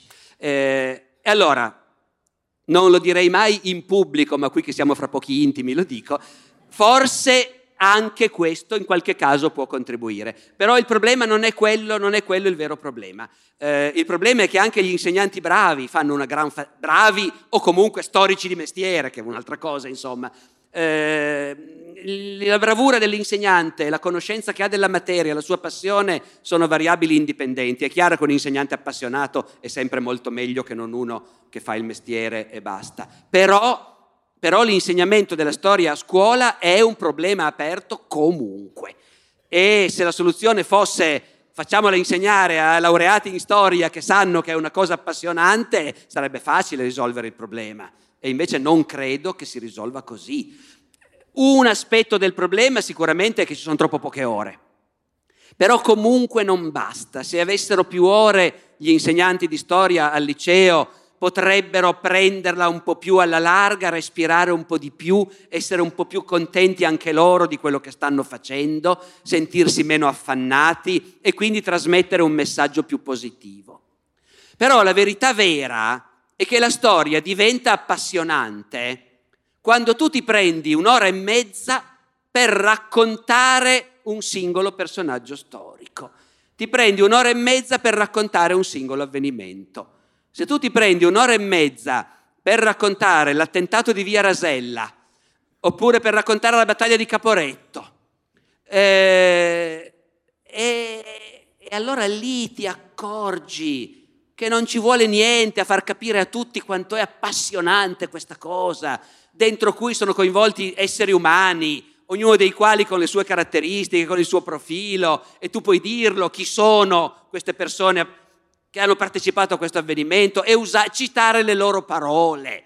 Perché noi abbiamo questo enorme privilegio che, che con, parliamo con i morti, insomma, voglio dire, e leggiamo anche le loro lettere private comprese quelle dei politici, dei sovrani, cose che all'epoca nessuno doveva vedere, noi le leggiamo. Però per far venire fuori questo devi poterti permettere di dedicare un'ora e mezza a raccontare una singola azione partigiana. Ma uno quanto tempo ha per raccontare tutta la resistenza a scuola? Tante volte temo che non abbia molto di più di quell'ora e mezza per raccontarla tutta. Inizio, vicende, conclusione, motivi, diversi partiti, diversi raggruppamenti, diversi orientamenti, polemiche, non polemiche. Se tu in un'ora e mezzo racconti la battaglia di Caporetto, fai capire tantissime cose sulla prima guerra mondiale, però comunque hai lasciato fuori miliardi di altre cose. E non è che puoi dedicare un'altra ora e mezza alla battaglia della Somme e un'altra ora e mezza a spiegare chi era il generale Cadorna e non puoi a scuola, non puoi. E quindi a scuola ti dici almeno queste cose le devo dire. E almeno queste cose di solito sono tante, troppe, e sono alla fine date, nomi. E io non so come si possa fare a uscire da questo. Naturalmente una soluzione che da tempo qualcuno ha proposto è stata di dire appunto, non raccontare tutta la prima guerra mondiale. Fai una lezione sulla battaglia di Caporetto e la prima guerra mondiale l'hai sistemata così. E magari potrebbe anche darsi che andasse bene, però, però poi non lo so, ecco, non lo so, non lo so. A me viene ogni tanto la tentazione di dire insegnare storia a scuola deve essere esattamente come insegnare chimica a scuola. Tu insegni un certo numero di formule, un certo numero di cose che uno deve imparare, a memoria, è noioso? E chi ha detto che deve essere divertente? Insegnare a scuola significa quello. Eh, ma capite che una cosa è un'altra di quelle cose che si possono dire fra noi adesso, mica uno può fare una proposta pubblica dicendo torniamo al nozionismo, la scuola deve riempire la testa degli studenti di un certo numero di informazioni che devono imparare a memoria. Fine. La tentazione ce l'avrei, ma non è un progetto attuabile evidentemente e quindi onestamente non so bene come si faccia a uscirne. Un'altra domanda che invece ha posto Marco Invernizzi è una domanda un po' pratica. Eh, ci chiedevamo eh, che cosa c'è scritto negli appunti che legge Alessandro Barbero quando sale sul palco? Schemi, date, le fonti di riferimento e come prepara un intervento? Eh, anche questa è lunga. No, no, beh. ormai il tempo. Allora, come lo preparo? Diciamo, è, preparare una conferenza su un argomento storico è una versione molto semplificata del fare ricerca su quell'argomento. Eh, fare ricerca presuppone che leggi un po' tutto quello che è stato scritto su quell'argomento e però la cosa poi veramente importante è che vai a cercare le fonti, leggi direttamente i documenti e tiri fuori tu da quei documenti quello che ti sembra sia importante. Quando faccio una conferenza a volte mi capita di fare un po' di questo lavoro, perché a volte, beh, a volte non c'è differenza fra i libri scritti da studiosi e le fonti stesse perché quando ho preparato una conferenza sulla vicenda Moro, sul rapimento e l'assassinio di Aldo Moro, e beh, mi sono trovato a leggere dei libri scritti da studiosi e dei libri scritti dagli stessi brigatisti rossi che avevano compiuto l'azione. E quelle sono fonti, naturalmente, però stanno lì nello scaffale accanto ai libri scritti negli stessi anni da persone che non hanno partecipato, ma sono invece studiosi che hanno analizzato la cosa. A me è capitato di scrivere, di fare una conferenza sulla guerra delle Falkland, su come è scoppiata la guerra delle Falkland, cioè su come nel 1900, cos'era, l'81 o l'83? Sapete l'83? Eh, tra fine due, ecco. Su come in quel momento in Argentina c'era ancora la giunta militare dei generali, degli ammiragli, e la giunta aveva invaso le isole Falkland, che gli argentini chiamano Malvinas, e che agli argentini è stato da sempre messo in testa, quelle isole sono nostre, però di fatto sono una colonia inglese, sono abitate da inglesi e scozzesi, eh, però sono nostre, degli argentini, noi argentini ce le dobbiamo riprendere. Questa è una cosa che è un secolo che agli scolari argentini viene ficcata in testa questa cosa.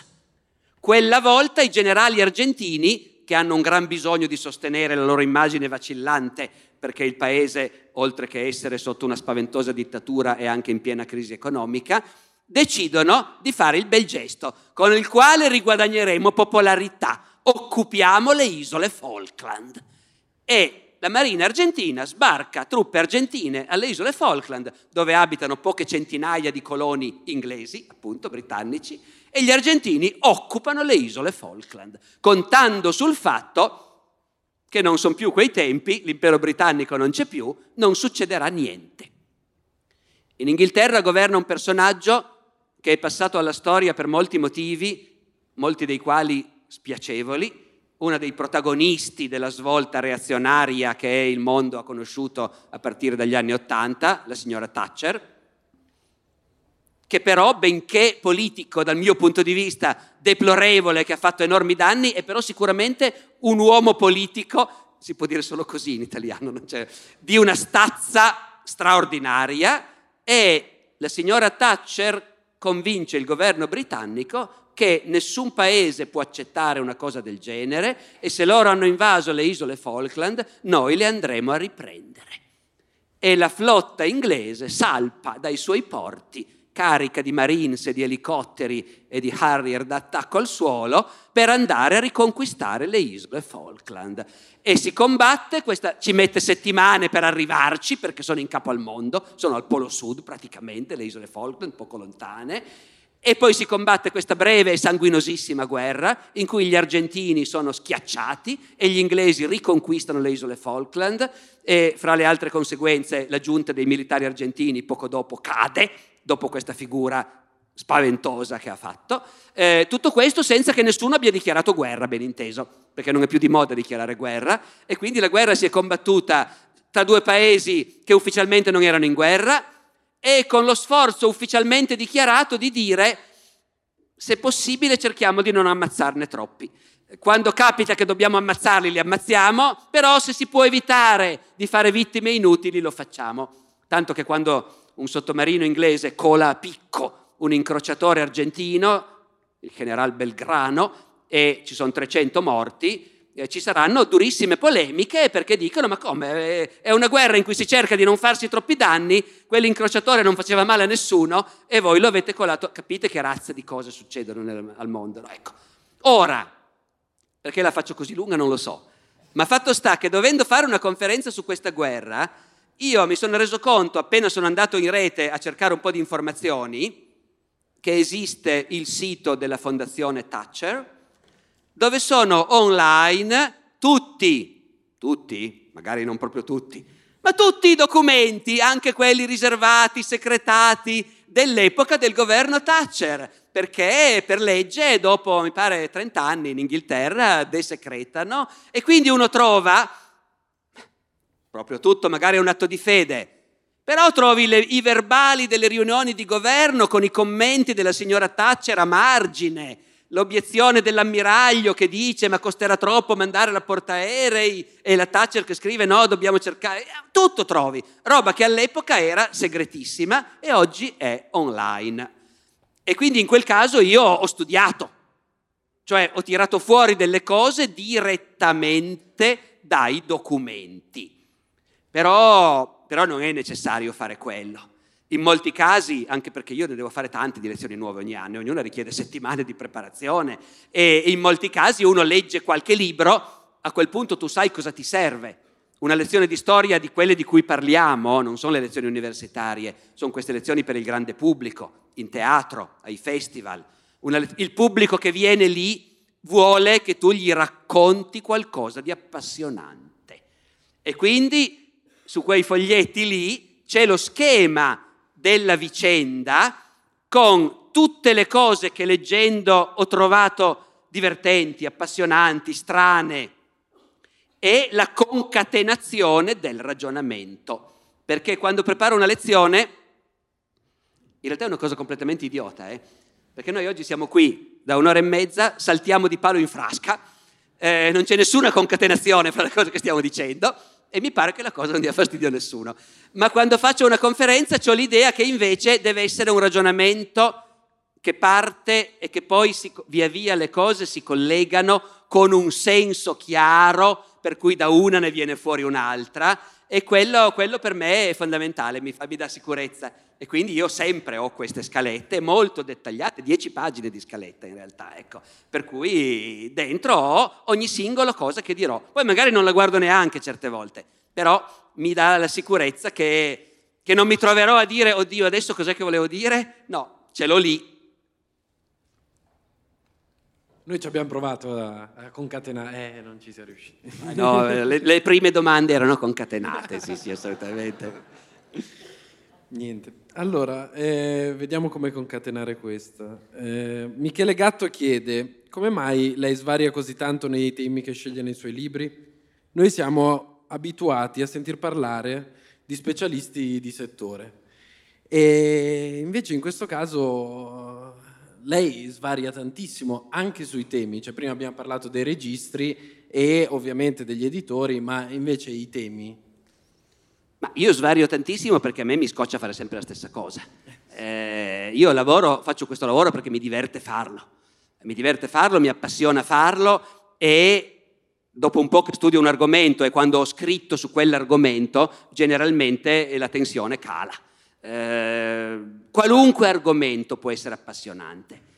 Quello lo so per esperienza da sempre, da quando ho fatto la tesi di laurea, ve l'ho detto come si intitolava la mia tesi di laurea, il mito angioino nella cultura eh, italiana e provenzale fra 200 e 300, è un tema che mi è stato dato dal mio maestro, il quale aveva l'abitudine di avviare i suoi allievi su certe tematiche in un modo organico, per cui riempiva delle... aveva voglia di far fare una tesi su quell'argomento. Il mito angioino, cioè gli angioini, Carlo d'Angiò, queste cose qua. Io fino a quel momento a stento sapevo che esistevano gli angioini. Ma quella sera sono tornato a casa, ho, inorridisco a dirlo, strappato una foto della statua di Carlo d'Angiò da un libro e me la sono attaccata con una puntina sopra la scrivania. Per un anno Gli angioini sono stati per me la cosa in assoluto più appassionante che sia mai esistita al mondo. Non c'era assolutamente niente che potesse parificare l'emozione di trovare una nuova poesia di un trovatore provenzale che menziona Carlo D'Angiò o Manfredi, che ne parla bene, che ne parla male. Poi ho finito la tesi, che è diventata poi il mio primo libro, e da allora in poi degli angioini non mi importa assolutamente niente. Eh, anche se come va il nostro mondo, per un po' di tempo, ogni volta che c'era un convegno sugli angioini, mi invitavano a parlare e allora dovevo trovarmi un nuovo pezzettino per dire qualcosa di nuovo. Ma nel profondo non me ne importa più niente. Eh, ma perché appunto scrivere un libro vuol dire anche proprio liberarti da qualcosa. L'hai fatto, adesso basta. Evidentemente molti colleghi non ragionano, non, eh, come dire, non hanno questo tipo di atteggiamento. Molti colleghi sentono, si sentono più a loro agio a muoversi dentro un ambito che in certi casi è molto ampio, in altri è, molto, è più ristretto, ma quasi mai effettivamente varia come varia il numero di, di cose di cui mi sono occupato io. Eh, devo dire che per formazione noi abbiamo una certa diffidenza verso chi si occupa di cose diverse. Eh? Eh, se io vedo qualcuno che come me fa dei libri sia di storia medievale, sia sulla seconda guerra mondiale o così, tendenzialmente diffido mi viene da pensare che non deve essere una persona seria e so perfettamente che quasi tutti i miei colleghi finché non leggono i miei libri, ma semplicemente se vedono di cosa mi sono occupato, tendenzialmente pensano non può essere una persona seria. Eh, qual è la risposta? La risposta è che io ogni argomento di cui mi occupo, se me ne occupo al punto tale da scrivere un libro, intendo, mi ci immergo e ci metto tutto il tempo che ci vuole, io lavoro in fretta per fortuna, però in certi casi ci vogliono comunque anni e ogni libro che io ho scritto ho poi avuto la soddisfazione di sentire parlare colleghi i quali dicevano, magari non a me, magari a qualcun altro che poi me lo riferiva, dice sai, diffidavo un po' di questo libro di Barbero su Caporetto, però effettivamente devo dire che invece, ecco, eh, io cerco, cerco di fare questo. Devo però dire, ultima cosa, che non dovrebbe essere così strano e che mentre è giusto avere una chiara idea di quello che uno sa fare e non andare oltre, però lo stupore verso chi di punto in bianco diventa uno specialista di un argomento di cui mai si è occupato prima, in realtà è irrazionale e ingiustificato, perché ognuno di voi facendo la tesi specialistica eh, in sei mesi diventerà uno specialista di uno specifico argomento di cui magari non aveva mai sentito parlare prima e nel momento in cui ti laurei, non dico alla triennale, ma alla magistrale sì, effettivamente tu sei diventato uno specialista, magari di un piccolissimo argomento, ma di quello sei uno specialista e, e ci hai messo sei mesi. Ne consegue che secondo me, finché si resta dentro il nostro mestiere, ecco, non è strano che uno in un anno o in due anni possa diventare uno specialista anche di argomenti di cui mai prima si era occupato. Questa invece... Eh...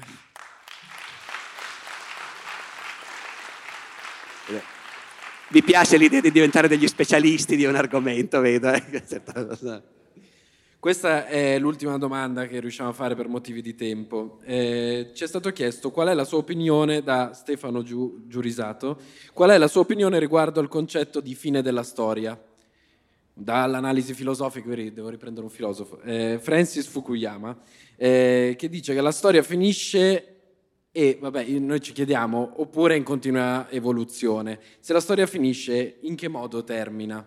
Io aggiungerei, diciamo, una piccola parentesi sempre relativa al mondo dell'insegnamento, quella domanda, la storia scolastica finisce agli anni 50. Eh, fin dove, eh, cioè, o, o, meglio, sì, fin dove si può fare storia a scuola, in università, nei libri? Sono due cose diverse naturalmente. Beh, la fine della storia, lo sapete, è questa cosa che appunto ha messo in giro Fukuyama, eh, che benché sia un giapponese, in realtà è un americano naturalmente, eh, negli anni 90, cioè dopo la caduta del muro di Berlino e la fine del comunismo. Ora, io non me ne sono mai occupato molto da vicino, sono abbastanza sicuro che lo slogan che Fukuyama ha messo in giro, e cioè ormai caduto il bipolarismo, caduto il comunismo, con un'unica forma di pensiero e di società che, dom- che esiste nel mondo, eh, cioè quella capitalistica e liberale, eh, beh, siamo effettivamente alla fine della storia come l'abbiamo conosciuta noi finora. Fukuyama ha poi detto non volevo dire quello, volevo dire cose un po' più complesse, ovviamente si intende, ecco, perché a quello che ha detto in quel momento, prendendolo alla lettera, sarebbe molto facile rispondere, cara, aspetta, abbi pazienza.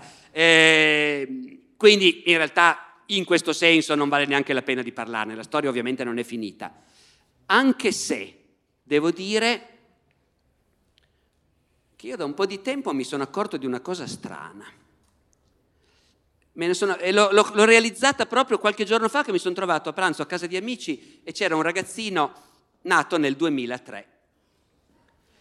E siccome si parlava di storia, un ragazzino molto sveglio, ormai ha 16-17 anni, e gli ho detto, senti, ma tu, se dovessi dire, uno molto sveglio, eh, nell'arco della tua vita, ma qual è l'avvenimento storico più importante che c'è stato nell'arco della tua vita?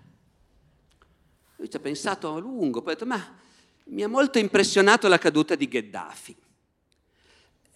Si può anche capire, era più piccolo in televisione, queste immagini, quest'uomo stravolto, l'ha molto impressionato, certo. Non so bene cos'altro avrebbe potuto dire, onestamente. Era nato nel 2003, eh, l'attentato alle Torri Gemelle c'era già stato, è nato nel 2003, cos'è successo da quando è nato?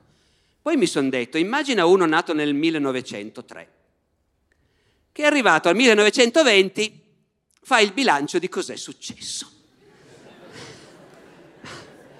Dico, ma forse è un caso, facciamolo nascere nel 1913, è arrivato al 1930. Facciamolo nascere nel 23, è arrivato al 1940. Ecco, lì non c'è stata una guerra, eh sì, la guerra mondiale ormai è scoppiata, certo, ci siamo anche in quella. E a quel punto non ti fermi più, e sei nato nel 43 ed è morto, ed è morto, scusate, ci pensa su nel 70, figurati, guarda il Vietnam, l'assassinio di Kennedy, Martin Luther King, la, no, ecco, e se è nato nel 63 ed è arrivato all'80, e beh, ci tiriamo dietro ancora gli anni 60, certo, le guerre arabo-israeliane, quella del 73, poi la grande crisi economica, eh, per carità il comunismo, però già un po' meno, tutto sommato. Eh, certo, però se è nato nel 63 tieni ancora dentro il Concilio Vaticano II, Papa Giovanni XXIII, l'assassinio di Kennedy, eh, appunto è nato nel 73 e arriviamo al 90, ecco, per il 73 becchi ancora il colpo di Stato di Pinochet in Cile, e, per carità, tante cose, eh, però eh, è nato nell'83 è arrivato al 2000, beh, c'è ancora la caduta del muro di Berlino, eh, accidenti, e la prima guerra del Golfo, eh, certo. Eh, se è nato nel 93 e arriva al 2010, sì, la presidenza Clinton, eh, Monica. Mm. Poi vabbè, il 2001, il 2001, le Torri Gemelle, un grande avvenimento storico, memorabile, indimenticabile, che ha segnato un'epoca. Ben inteso, se uno fa il giochino con le innovazioni tecnologiche invece è un po' diverso, eh? il telefonino, eh, internet, eh, no, lì, lì il passo c'è. Ma se uno parla degli avvenimenti che uno può dire, oh, durante la mia vita sono successe delle cose, ci sono stati dei personaggi colossali eh, che hanno cambiato il mondo, avvenimenti, il conventesimo congresso del Partito Comunista, la destra... Alla fine però questo che è nato nel 2003, davvero, a livello di grandi avvenimenti, poi è stupido eh, magari parlare di grandi avvenimenti, la storia non è solo quello, la storia è la vita quotidiana di tutti noi e sono le innovazioni tecnologiche e mille altre cose però indubbiamente un ragazzo, e me lo potete dire ben voi che siete nati poco prima di allora, ecco, eh, a quali grandi avvenimenti storici memorabili da poter dire io c'ero. Oggi la gente si ricorda quando è stato assassinato Kennedy, ogni americano che ha la, un po' più della mia età si ricorda dov'era. Io mi ricordo dov'ero quando sono arrivato a casa e ho acceso il telegiornale e poi è arrivata mia moglie e ho detto hanno aperto il muro di Berlino mi trema la voce anche adesso a dirlo, Perché per uno della mia generazione l'idea che aprivano il muro di Berlino era... E dopo invece, boh. Quindi forse la storia in Occidente ha rallentato il passo nonostante tutto. Eh? Poi non è detto che sia un male, delle guerre mondiali ne facciamo a meno molto volentieri. Però vale la pena di rifletterci comunque. Quanto al fatto fin dove si può fare storia, la risposta più corretta sarebbe dire si può fare davvero bene solo quando sai come le cose sono andate a finire. Perché finché non sai come sono andate a finire non hai idea di quali sono le cose veramente importanti perché hanno condizionato il futuro. In altre parole, gli ultimi anni dobbiamo considerarli come i primi anni del millennio cinese e quindi la cosa veramente fondamentale che è successa negli ultimi vent'anni è che la Cina è decollata, si è industrializzata, si è comprata l'Africa e noi non lo sappiamo, ma fra cent'anni la lingua internazionale sarà il cinese, ecco, ma noi però non lo sappiamo. Magari invece la Cina verrà travolta dalle epidemie e non ci romperà più le scatole e eh, non ci sarà nessun millennio cinese e in quel caso le vicende cinesi di questi ultimi vent'anni saranno un, de- fatto della storia della Cina, sì sì, però... Ecco, capite quindi? È solo quando sai come è andata a finire che puoi farla fino in fondo.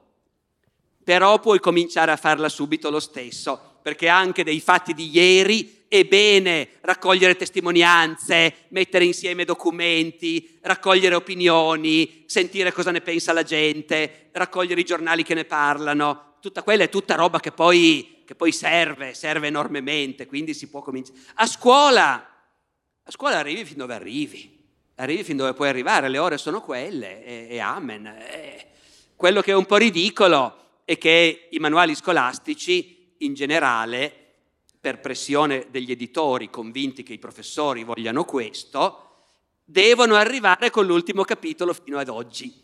Il risultato è che un manuale scolastico in mano ai ragazzi di oggi a scuola nell'ultimo capitolo parla di quell'importantissimo episodio che è la presidenza Obama. La presidenza Obama, fatto storico di enorme importanza, un nero. Ora, fra dieci anni parlerà della presidenza Trump. Eh, l'ultimo capitolo di storia italiana nei manuali in giro adesso parla del governo Renzi. Ora, ma se sul governo Giolitti, che è durato dieci anni e ha cambiato l'Italia, fai un capitoletto, magari sul governo Renzi lasci perdere, non ne parli proprio. Ma siccome appena, c'è appena stato, i manuali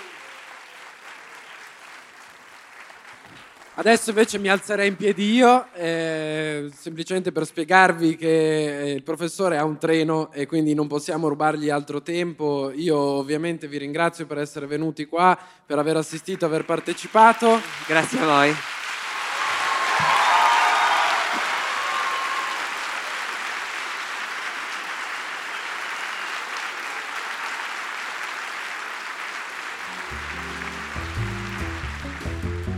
L'ultima volta che ho raccontato la storia di questo podcast è stata un po' di tempo fa e da allora voi che ascoltate siete aumentati tantissimo.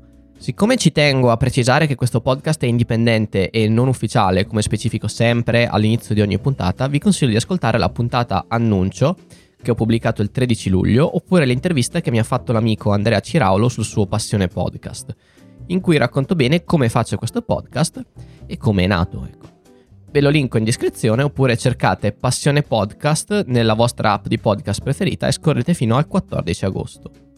Alcune domande ogni tanto mi arrivano e mi chiedono dei dettagli su come funziona questo podcast. Allora, il professor Barbero è a conoscenza sì dell'esistenza di questo podcast e ha dato la sua approvazione. Le conferenze vengono pubblicate sempre con il permesso dell'organizzatore e il podcast è senza scopo di lucro, nel senso che a me non arriva nessun soldo in nessun modo, quindi non ci sono pubblicità, non ci sono rimborsi, non c'è niente di niente. E fortunatamente attrezzatura e qualche spostamento in treno a parte e fortunatamente praticamente a costo zero. Scusate per la parentesi, ma sono cose che sembrano scontate, ma che sono importanti ed è necessario ricordare ogni tanto. È il momento calendario delle apparizioni del professor Barbero. Martedì 25 febbraio presso l'Auditorium Mussini di Vigevano ci sarà un incontro con il professor Barbero organizzato dal collettivo culturale Rosa Luxemburg di Vigevano. a tema la battaglia di Stalingrado e l'assedio di Leningrado. Invece sabato 29 febbraio a Napoli succede un casino. Cioè a mezzogiorno il professor Barbero sarà a Vespark in piazza Giovanni Bovio in un incontro organizzato dalla Terza nell'ambito delle sue lezioni di storia. Alle 18.30 sarà all'ex OPG occupato Jeso Paz a parlare di potere, sovranità popolare e rivoluzioni. Alle 21 invece ci sarà la proiezione del film Cobarid di Cristian Carmosino Mereu presso l'asilo in Vico Giuseppe Maffei. A seguire il film ci sarà l'incontro con il regista e con il professor Barbero. Tutti questi tre eventi sono a Napoli. In ogni caso il calendario completo lo trovate all'indirizzo cat.ly slash barbero, eh, cioè cutt.ly slash barbero. Se avete altri eventi da segnalare mandate un messaggio o un'email sui vari canali social e io aggiungo. I canali social del podcast sono su Twitter, Chiocciola Barbero Podcast, su Instagram, Chiocciola Barbero Podcast, su Facebook, il podcast di Alessandro Barbero e trovate la pagina. Se volete mandarmi un'email c'è nella descrizione del podcast. Se mi volete cercare su Telegram, chiocciola Mele Fabrizio. La musica che sentite è la bossa antigua di Kevin MacLeod in Competech.com pubblicata con licenza Creative Commons CC BY 4.0. Noi ci sentiamo la settimana prossima con una nuova puntata del podcast di Alessandro Barbero. Ciao!